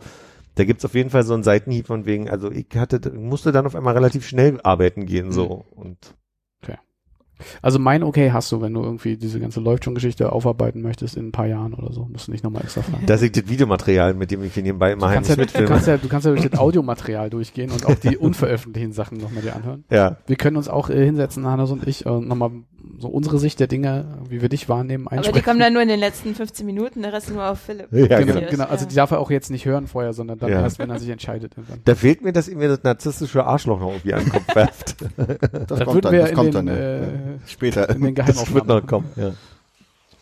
Nee, nee, klar, ich stelle mir das auch bei dir vor, wenn du das machst, so eine, so eine Doku-Podcast-Reihe einfach. Hm? Musst, der brauchst ja kein Videomaterial. Ich quatsch dann einfach drüber über das, was ja, man genau. benutzt. Ja. Da wird Hannes gleich lachen. Siehst du? Naja. Ja, und der dritte war dann, da war ich aber nicht so begeistert, deswegen kommt es auch zum Schluss diese Viva-Doku, die gestern raus, also die kommt eigentlich heute raus, aber gestern war sie schon in der Mediathek, da konnte ich gestern schon mal reingucken.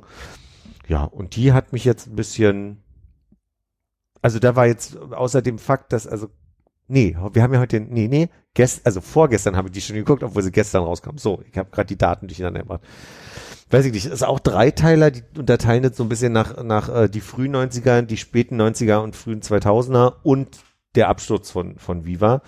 Und da muss ich sagen, also ja, hat man jetzt alles mal gehört. Jeder, also die haben nicht alle ehemaligen Moderatoren und Moderatorinnen eingeladen nochmal, aber so einige, die nochmal gesprochen haben.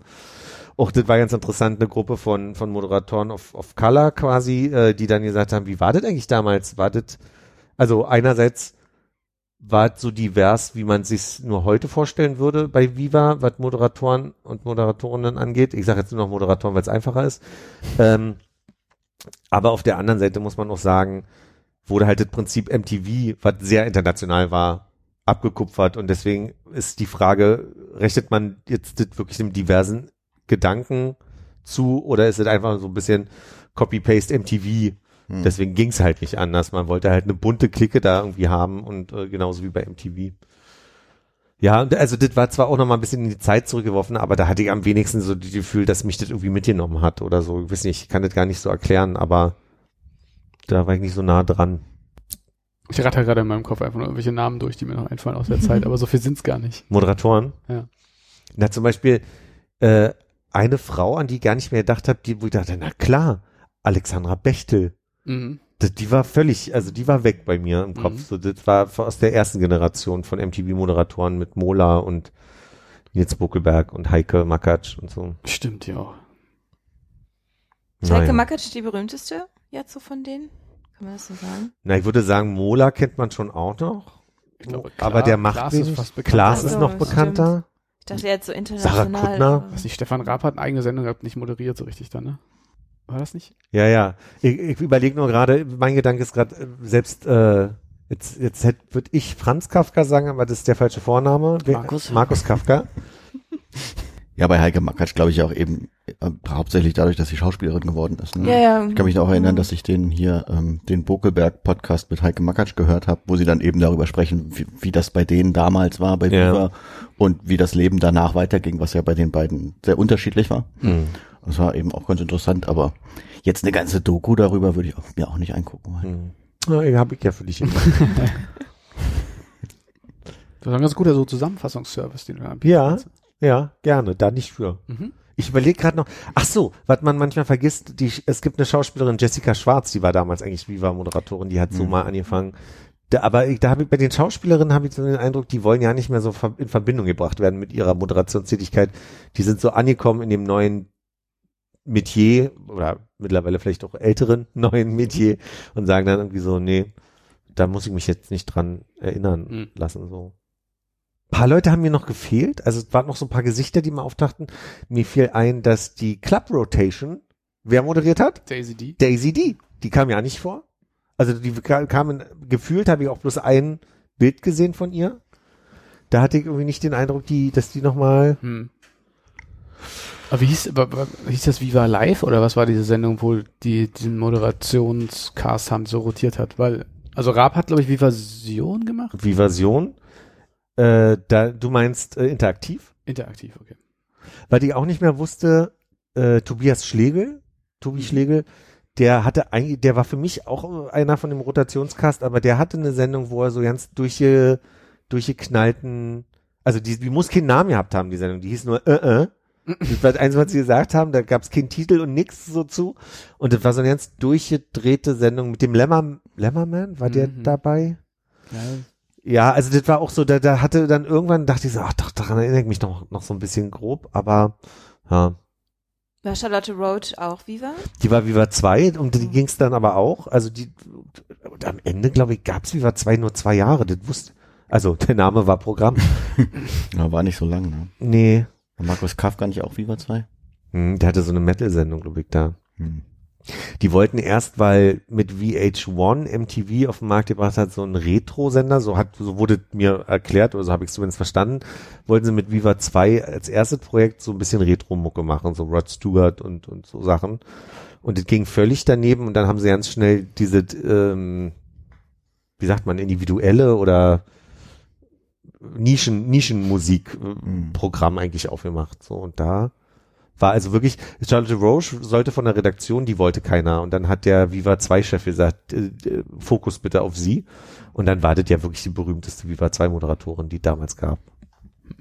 Also die war dann schon so ein bisschen das Aushängeschild der, des Senders. Ja, War das Viva oder Viva 2, die dann irgendwann die Leute so als VJs mit der Kamera rausgeschickt haben? Ich möchte sagen, das, wurde gar nicht erwähnt, dass es dann nochmal ein Format Viva Plus damals gab. Ja. weil ich erinnere mich, dass das in einem Alter war, da war ich gerade am Potsdamer Platz und da waren gerade die Castings und ich hatte überlegt, ob ich einfach mal hingehe und gucke, was passiert. Bin dann aber nach Hause gefahren, habe Mhm. mich nicht getraut. Und ich glaube, es gab so ein, ich glaube, es hieß Viva Plus oder so, wenn ich das richtig erinnere. Also so, Ein extra Sender. ja, so, ein- so ein ganz eigener, Okay. oder ein Spin-off aus Viva, keine Ahnung, als Viva nicht mehr so lief. Also Mhm. angeblich wurde Viva ja auch erst 2018 abgeschaltet, Mhm. was, was ich unglaublich spät finde, weil Mhm. so, also dachte schon, das wäre viel früher passiert, aber Ähm, ja, also mein ehemaliger Arbeitgeber musste, glaube ich, Viva nach dem Kauf noch ein bisschen länger abschreiben. Deshalb gab es da Verpflichtungen, den noch ich glaube, der Name fällt. ich glaube, der Name fällt. Mein Name fällt. Nee, also der ehemalige Arbeitgeber als Name fällt, ja. Aber ich finde die Vorstellung ganz, ganz schön, dass es irgendwo ein alternatives Universum gibt, in dem du Moderator geworden bist. Vielleicht dann jetzt ähm, auch Schauspieler, wer weiß. Ja. Richtung Das war mein Traum, seit ich klein war. Ja, die, ja wirklich, ja. Naja. Vielleicht. Moderator und Schauspieler. Nee, vor allem Schauspieler, aber ich dachte, also exzent exzentrisch genug bin ich, also probiere ich mal. Dann hab's nicht gemacht, weil ich nicht so exzentrisch war.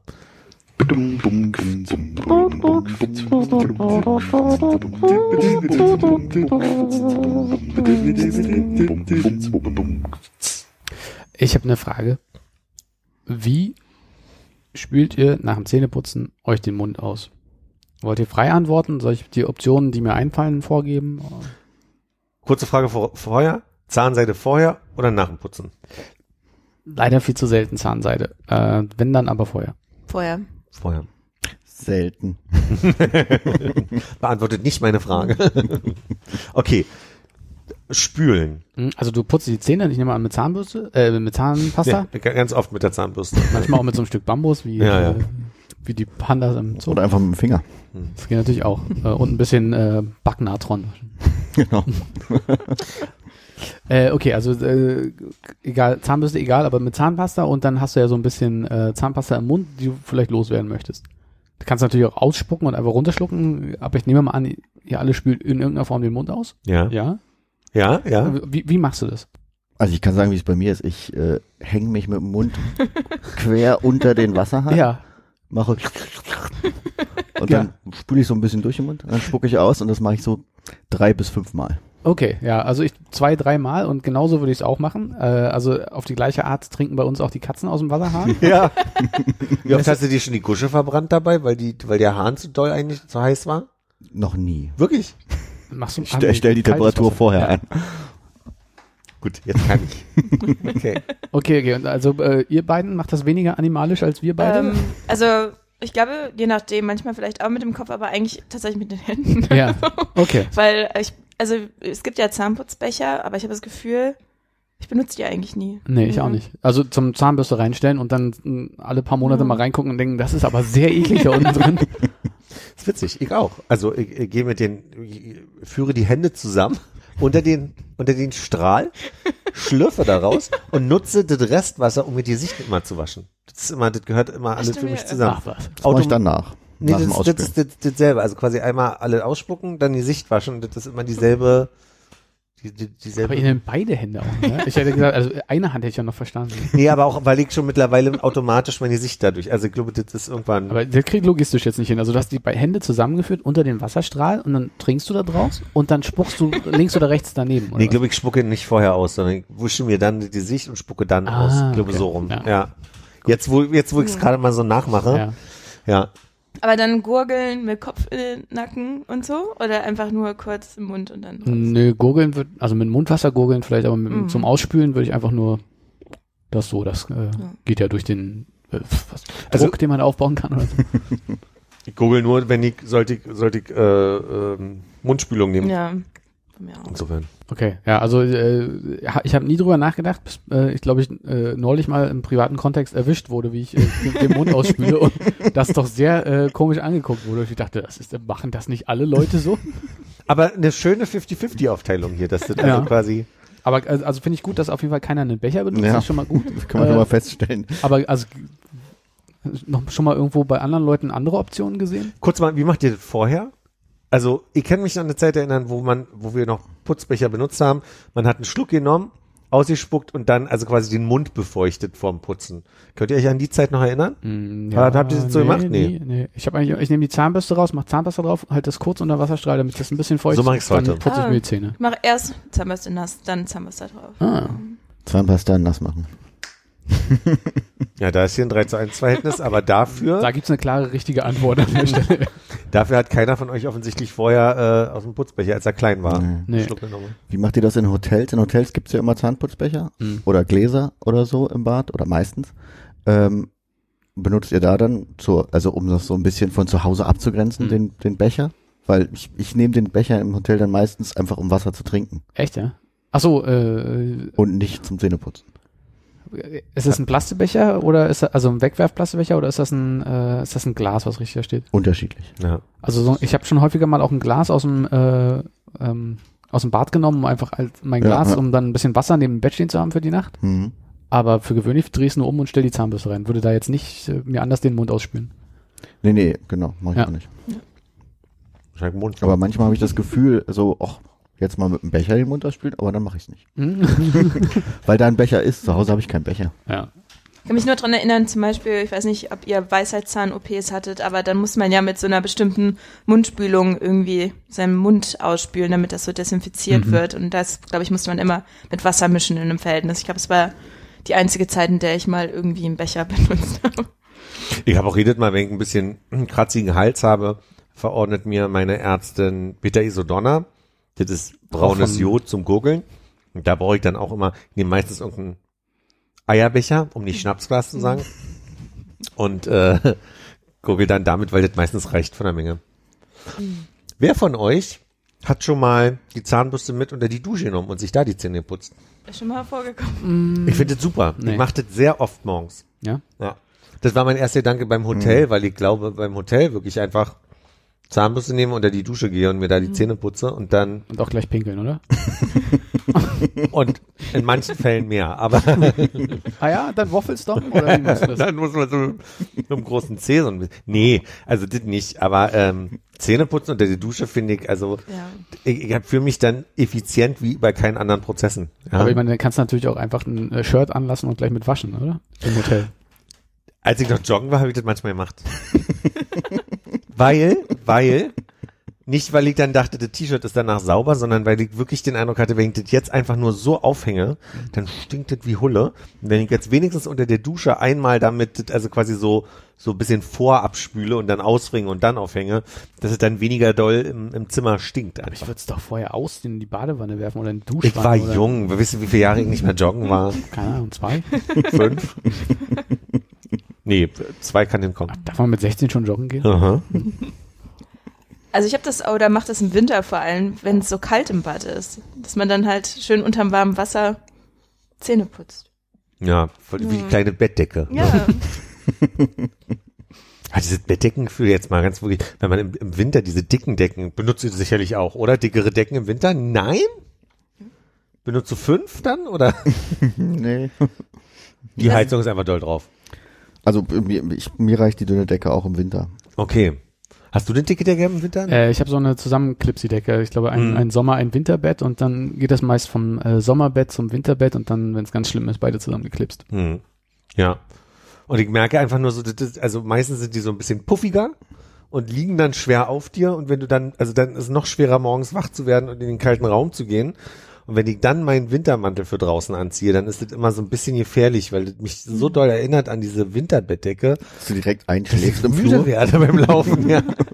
Habe ich wirklich schon gehabt. Also Hast du so einen Mantel, den man so um sich herumwickeln kann? Nee, so groß jetzt nicht, aber es ist schon ein dauniger Mantel mit so einem höheren Kragen bis zum Kinn.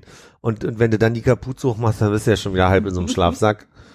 Ah, interessant. Das sind wirklich die Kleinigkeiten im Leben, wo man Mm. sich dann mal in seinen verschiedenen Routinen. Ja, wo man halt auch immer denkt, man kennt irgendjemanden und dann tut sich doch wieder was ganz anderes auf. Zungen reinigen? Da Krieg irgendwer? Wirkkrämpfe von, kann ich nicht. Habe ich mal probiert eine Zeit lang, weil mir empfohlen Ja. wurde, dass es Ja. the shit ist. Denke ich jedes Mal. War mir auch bei der, nach der Zahnreinigung, dass sie gesagt hat, ähm, ich muss das unbedingt machen und mir dann auch so ein Ding mitgegeben hat, aber ich finde es auch Wie richtig so ein Spatel oder was? Mhm. Aha. Kann man es nicht mit der Zahnbürste einfach so ein bisschen? Vielleicht, weil die, manchmal haben die hinten ja so Noppen, vielleicht ist das dafür. Es gab auch einen Aufsatz für die elektrische Zahnbürste. Und das war noch irritierender, wenn das auf deiner Zunge dann so vibriert und dann du schon sagst, oh. also ist wirklich das ist nicht meins. Also wenn das bedeuten würde, dass es das, das Leben um zehn Jahre verlängert, würde ich sagen, dann nehme ich den kürzeren Weg. Das ist kein Problem. Gehst du mit einer elektrischen Zahnbürste oder die Dusche? Ja, klar. Hm. Also ja, ich weiß es nicht an einem Steckdose dran und so. Das kann jetzt kein. Ist jetzt nicht mein Föhn, ne? Also ich verstehe schon, es ist auch irgendwie eingepackt und es lädt dann irgendwie da äh, ko kontaktlos oder und so. ist IXP oder wie auch immer diese Abkürzung für wasserdicht 7 irgendwie, äh, okay. glaub, das ist, Mit Display, das lächelt, wenn du richtig den Druck hast, oder? nee, nee, mit App. Aber das ist ja eigentlich ideal, weil bei elektrischen Zahnbürsten ist ja das große Problem, dass dann immer alles so, also vielleicht nur bei mir, aber alles so runterkommt und die Mhm. werden immer super dreckig. Mhm. Ja, und dann stellt man die hin und dann kommt da irgendwie so Zahnpasta-Spur nach einer Zeit. Aber wenn du unter der Dusche einfach die Zähne putzt, Ja, hast du das Ganze nicht. ich musste mir angewöhnen, das habe ich eine Zeit lang nicht gemacht, wirklich einmal den Kopf abzunehmen und ab, abzuspüren. Ja, ja. und irgendwann wurde das, also, irgendwann hat die nicht mehr so vibriert, weil sie also wirklich dazwischen, äh, im Mhm. Zwischenraum festhing, aber. Und wenn ihr dann fertig seid mit Zähneputzen, ich nehme an, das Duschen geht noch mal einen Moment weiter. Was macht ihr dann? Nestelt ihr dann durch den Vorhang oder so durch und versucht es irgendwie ins Waschbecken fallen zu lassen? Oder wo kommt die hin? Hat die einen Saugnapf, die Bürste? Nee, ich stell die, ich leg die dann auf dem, äh, ich, habe ja eine Badewanne, ich habe ja keinen Duschraum Mhm. quasi und kommt dann auf den Badewannenrand und wenn ich den Vorhang wegziehe, Knallt die runter. nee, dann sehe ich dann immer beim Umdrehen, ach, das ist die Zahnbürste und kann die dann Okay. Ja, abtrocknen und dann ins, einfacher, als ich dachte. Ja, man braucht ein paar Routinen, ne, Hm. die man da entwickelt. Weitere Fragen? Äh, ich gucke, ob ich noch eine Hatten habe. wir schon mal, wer eher duschen oder baden? Was besser? Was besser ist, Ja, definitiv also was duschen. man mehr mag. definitiv duschen. Wenn ich krank bin, kann ich, also Frank und ich haben neulich telefoniert und haben drüber gesprochen, was, so, wir haben so nochmal überlegt, äh, was könnte denn noch so, so Ziele in der Wohnung sein, was man mal umbaut. Und dann hat er so beiläufig gesagt, na, die Badewanne ja definitiv raus. Und dann habe ich gemerkt, er hat da eine andere Haltung zu. Mir ist die Badewanne wichtig, weil wenn ich krank bin, finde ich, bin, finde ich nichts geiler als ein Erkältungsbad. Was wahrscheinlich überhaupt keinen Effekt hat, aber nur für dieses Gefühl, ins Warme zu tauchen, dann diese, Mhm. diese Duft und so mega. Ich glaube, ich finde Duschen auch besser, aber äh, also äh, aus Gründen äh, bin ich in, in der letzten Woche oder so häufiger mal zu meinen Eltern zum Duschen gegangen und die haben halt die schöne Situation, dass sie eine Badewanne auf der einen Seite haben und eine recht große äh, Duschkabine auf der anderen Seite. Ja. Und Duschen in der Duschkabine immer sehr viel besser als so, wenn du irgendwie in die Badewanne rein Ja, das musst. stimmt. Egal, ob Ja, du da einen Vorhang Fall. oder eine Wand hast und so. Äh, da macht, also da- das muss halt sein, aber ich dusche nicht gerne in der Badewanne. Hm. Ich habe mir wirklich für die Badewanne so einen ganz spießigen Noppenteppich geholt. Das sieht also furchtbar aus, aber das ist halt wirklich praktisch, weil ich schon ein paar Mal eher weggerutscht bin und seitdem Ja. ist es dem besser, aber ich finde auch, Wenn du zwischen den Zähnen seifen willst oder wenn du ein, einbeinig dann nee, es ist einfach nur eine, eine rutschfeste Unterlage mit Noppen. dass aber du rutschst du, wenn du beide Füße auf dem Boden hast in der Badewanne? ist mir schon passiert, dass also so ein, zwei Stellen dann so waren, dass ich dann kurz mal mit, dem- Whip. hab mich mit dem Auge noch gefangen Auge am Duschkopf hängen. am Duschkopf. Was ich nicht verstehe bis Ja. heute, wolltest du vielleicht noch was sagen vorhin? Bei, bei welchem Thema waren wir? Äh, gerade? duschen oder baden? Ach so. Ähm, ja, nee, ist ja situationsabhängig, aber ich will auch nicht auf eine Badewanne verzichten, muss ich sagen. Ja. Da bist, ist wie bei dir, Philipp. Also Ja. das, so ein Erkältungsbad, das ist schon eine sehr schöne Vorstellung auch. Ja. ja, und das ist wirklich dann auch dreimal im Jahr. Ich glaube, das ist verschmerzbar. Also, bei mir wesentlich öfter. Nee, bei mir, ja. Also nicht Erkältungsbad, aber Baden an sich schon. Aber Ja. eher im Winter auch, ja. Ja. Bei mir nur in Zeiten, wo es wirklich sich anfühlt, als würde ich aufs Licht zu gehen müssen langsam. Also wenn ich Schnupfen hab. Wirklich, ja? Ja. Bei Sonst- mir vor allem mit Rückenschmerzen eigentlich. Ah ja, stimmt auch. Also gut. wenn der Rücken irgendwie wehtut, verspannt oder so. Ist eure Badewanne lang genug, dass ihr, sagen wir mal, ähm, so bis fast zum Hals bedeckt seid und die Beine ausgestreckt? Nee. Mm -mm. Dann sind die Knie trocken. Hm. Oder die Füße gucken immer raus und dann muss man immer abwechseln. Oder, oder schwapperst du immer mit der Hand dann so drüber die Stellen, wie so ein Wal, den man Nee, am, wirklich, äh, meine Badewanne ist so, äh, das ärgert mich auch jedes Mal, dass ich nicht eine zufriedenstellende ähm, Wasserstand habe, der mich, der mich glücklich macht, weil wenn es so ist, dass ich glücklich bin, schwappert schon durch den Überlaufschutz Mhm. quasi äh, hinten wieder runter, so dass dann, ja, auch bei, Ja, ich glaube, das Thema hatten wir mal mit den japanischen Badewannen, ne, die man einfach bis zum Rand voll machen kann. Mhm. da ist man mit, da sind die Ohren bedeckt. Ja. Das ist nicht so schlimm. Es ist eigentlich auch okay, ne? Also wenn ich mich recht entsinne, die waren ja sehr, also wir haben ja jetzt hier bei uns so ein Längenproblem, das wir uns nicht ausstrecken können. Die japanische Badewanne ist ja eher tief und so quadratisch, Mhm. Ja, man sitzt ja eher so, also wirklich so, wie in einer Tonne eigentlich, ne? So. ja. Aber klingt, als würde es noch schwerer sein. Also, weil, weil das große Thema ist, da wieder rauszukommen aus der Badewanne. Wenn du so entspannt bist und dann dich so da irgendwie rausheben und das klingt ja, wenn es noch tiefer ist, noch schwieriger, sich da irgendwie, ich mich erstmal auf, auf alle Viere drehen und dann hoch. Ja, also du hockst ja da drin, ne? Das ist ja nicht Ach, du so, hockst du, du, richtig. du liegst ja nicht. Ja. ja. Ah ja, okay. Ach, mit so einem Sitz quasi, auf dem du sitzt. Ich glaube nicht, dass da eine Stufe Nee. ist.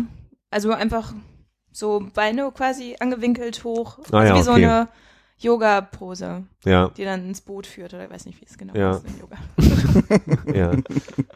Der winterschlafende Bär, oder? Bei den Duschkabinen, Ja. äh, die modernen Duschkabinen haben ja gerne mal nicht mehr Milchglas, sondern so diese, diese durchsichtige Glas und sind gerne rund. Oder ich habe da schon verschiedene Modelle gesehen, wo dann so als Empfehlung so ein Squeegee daneben hängt, also so ein, so ein Scheibenwischer. Also da habe ich gar kein Verständnis für, dass ich nach der Dusche nochmal mich hinstelle und irgendwie das, Nee. die, die Kabine abziehe. Das ist eine Sache, da werde ich wirklich, das, kann- nee.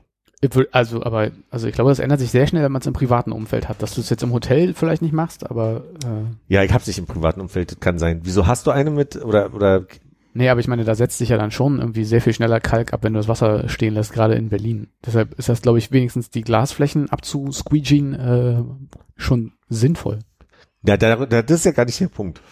Du, wäre bestimmt auch sinnvoll, die Kaffeemaschine vorher mal in Kalk zu haben, bevor ich euch hier den Kaffee gemacht habe. Aber die, guck mal, die rote Leuchte ist da nicht umsonst an. Ich sag's mal so. Achso, das ist äh, Ja. nicht, nicht Betriebsleuchte, ja. also, und genauso, also der, der Kaffee, äh, der, der Wasserkocher ist durchsichtig normalerweise. Also das ist also.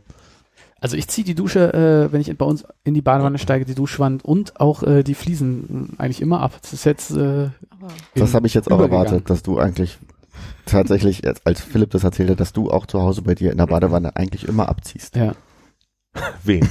bei mir wird abgezogen. ja. ja, Sie seid herzlich eingeladen, ne? auch wenn ihr mal zu Gast seid, so, aber es wird abgezogen.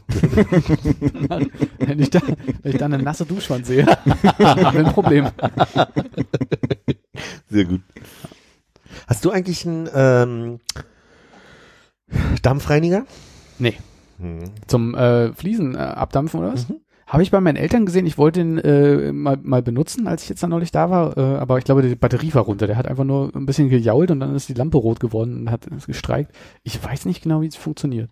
Na, die Grundidee eines Dampfreinigers ist, äh, also ich kenne den von zu Hause. Als ich noch zu Hause gewohnt habe, hatten wir schon einen Dampfreiniger und du wischst damit durch, aber du kommst nicht drum umher, wenn du nicht ordentlich vorher gesaugt hast und wenn es nicht ganz staubfrei auf dem Boden ist, dann dann, ma- dann verteilt der bloß die, die Flocken. Das heißt, du musst immer nochmal nachwischen. Aber Du meinst jetzt für den Boden? für, naja, der hat ja meistens einen Aufsatz für den Boden und du kannst aber auch zum Beispiel so einen Squeegee dran machen, kannst du Ja. den, den Spiegel sauber machen und dann hast du eine Düse, da kommt dann der heiße Dampf quasi so, so heiß wie möglich raus, dass du so die, die Fugen sauber machen kannst und das funktioniert super. Und der Dampf ist dann aber kalkfrei oder was? Ich, find- Du hast einen äh, Entkalker-Tab drin, also Ah. oder du machst gleich äh, entkalktes Wasser rein.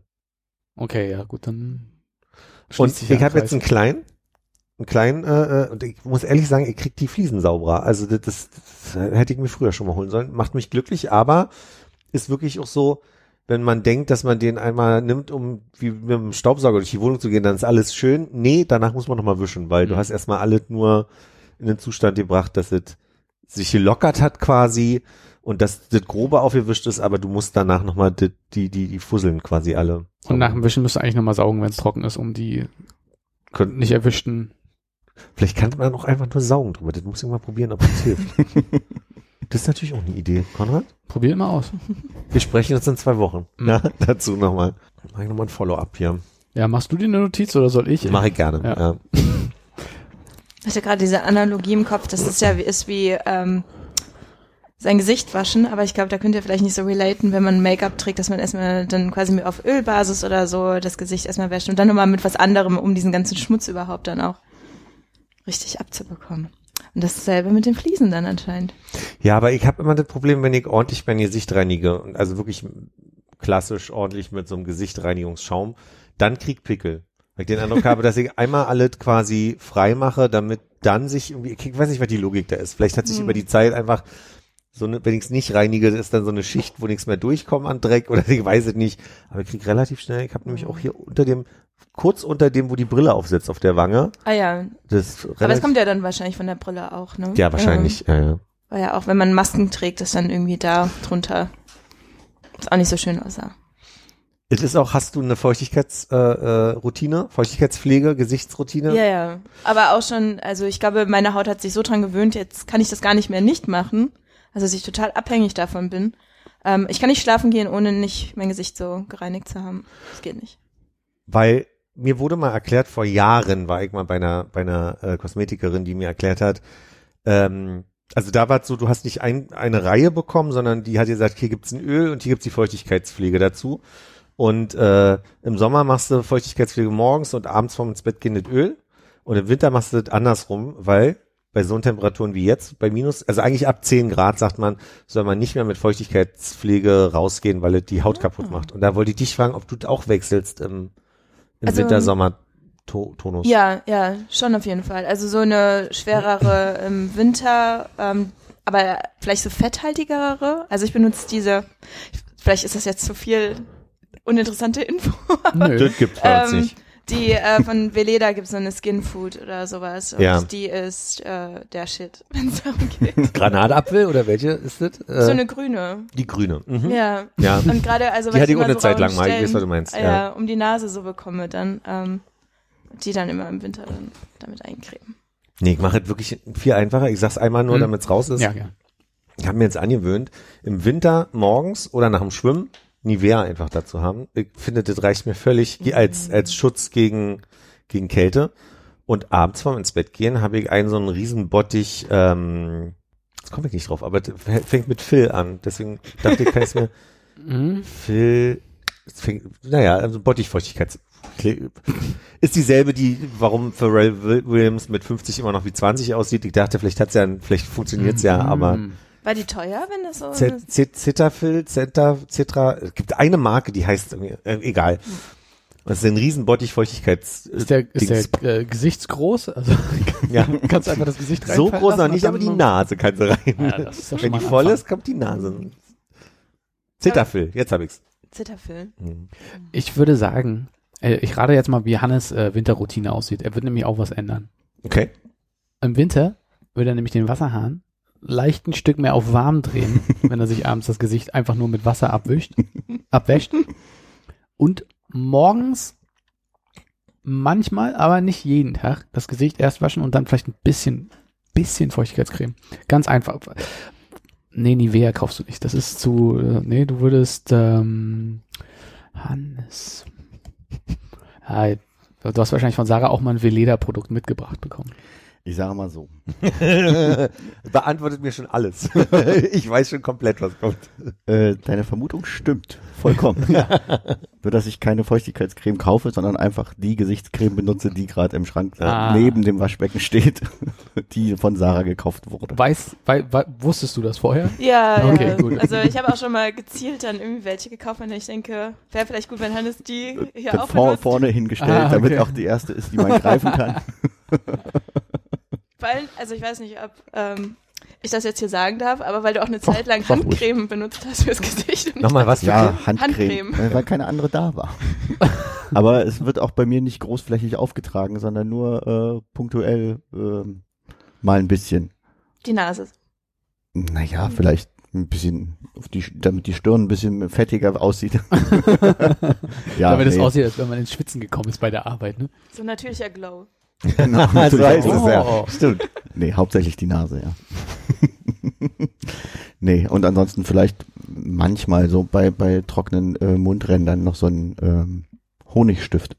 Hm. Oder Wachs, ist es Bienenwachs? Nee, nicht Hm. Honig, ne? Bienenwachs.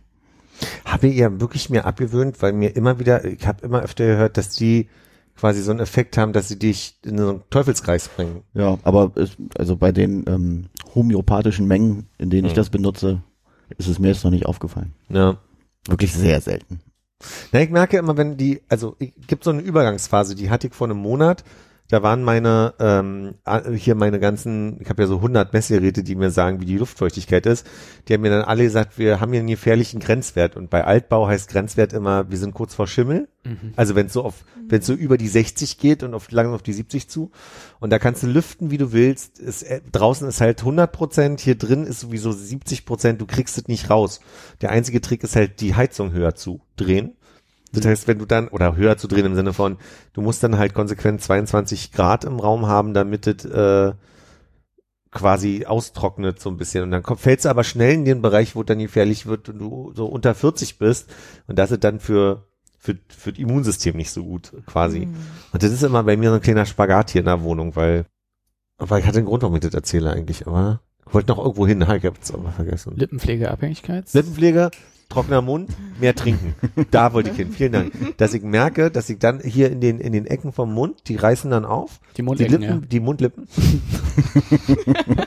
die Lippenecken. Und dann äh, muss ich, äh, weiß ich wieder, oh, du musst mehr trinken, weil die Heizung ist höher, du trocknest mehr aus, das ist immer so meine Logik, die ist wahrscheinlich falsch, keine Ahnung. Ich würde sagen, deine Mundwinkel sind so ein bisschen wie ein körpereigener Sensor für deinen Wasserhaushalt. Der dir dann sagt, jetzt kommen wir hier in gefährlichen Bereich. Ja, ich glaube, da bin ich schon drunter. Also im Moment, jetzt, jetzt kommen die Alt, Altherren-Gespräche, da möchte ich mich schon mal vorab entschuldigen, Sarah.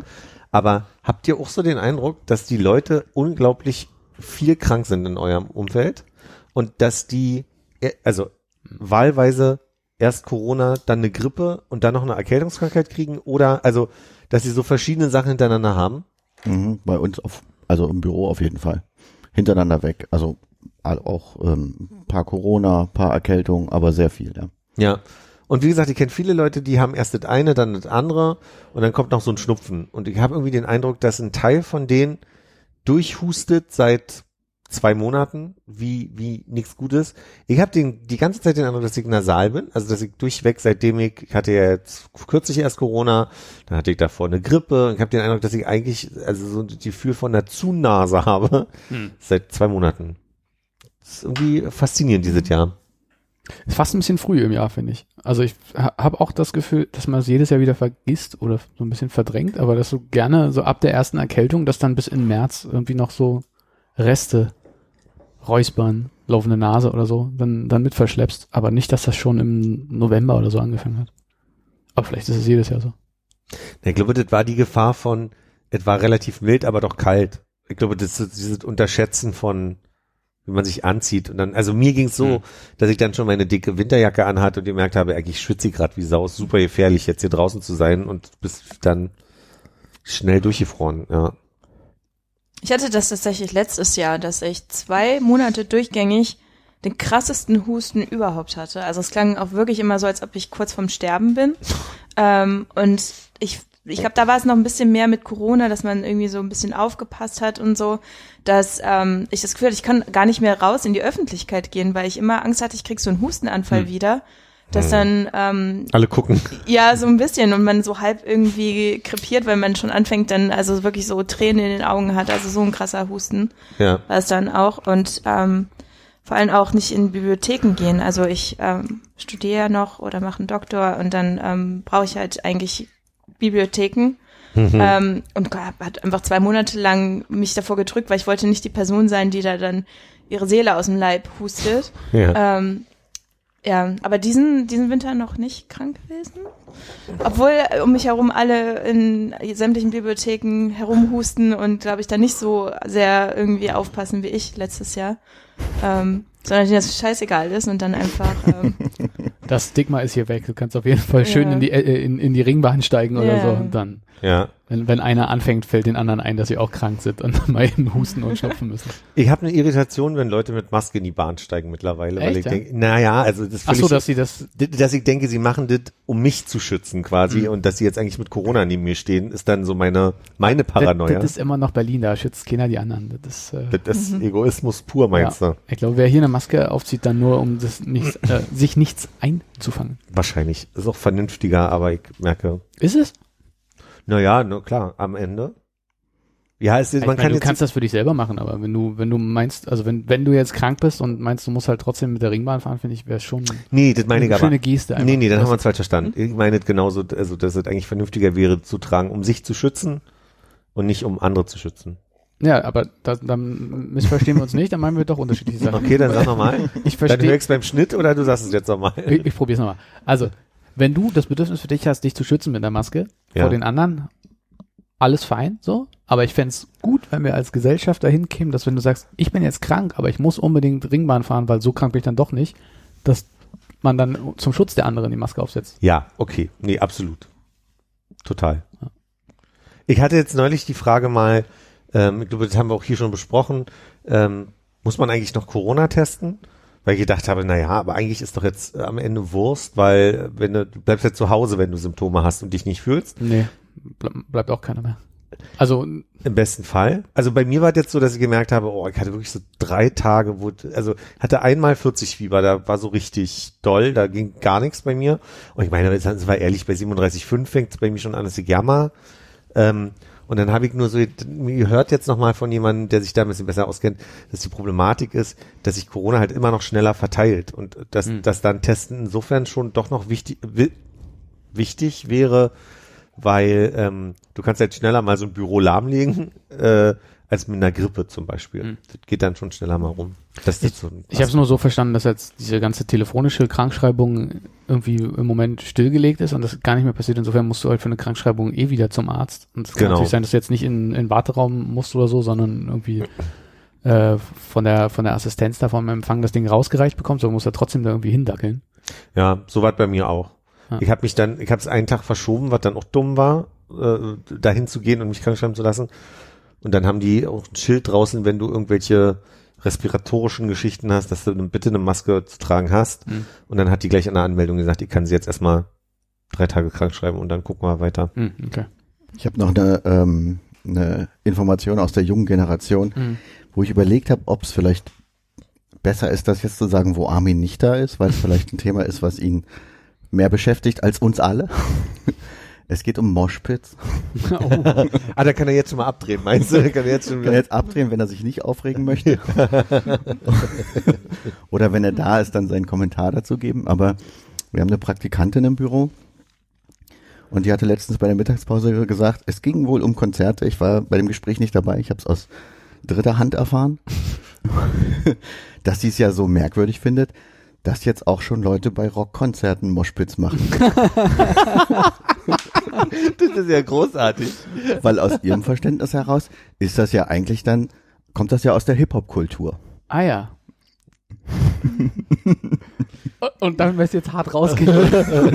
Damit können wir gerne rausgehen. Ich hab da Wir, hat, wir hatten natürlich Leute im, im Büro, die sich darüber echauffiert haben und äh, versucht haben, ihr klarzumachen, irgendwie mit Literatur, aka Wikipedia oder Videos von Konzerten vor langer, langer Zeit, dass, äh, dass, dass, dass die Moshpit äh, äh, Bewegung durchaus aus dem Rock kommt. so durchaus bei Rockkonzerten schon länger verbreitet ist. Ja. In meiner Vorstellung hört Armin das jetzt im Flugzeug und rüttelt richtig am Sitz des Vordermanns, dass er ein kleines Schleudertrauma bekommt. Das kann doch wohl nicht wahr sein. Ja, aber es ist eine Sache der Perspektive, ne? wo man es zuerst sieht, da Ja. kommt es für einen her. Ja, falls du noch zuhörst, ganz lieben Gruß, Armin. Und ein ganz herzliches Tatarchen an alle anderen. Tschüssikowski. Tschüss.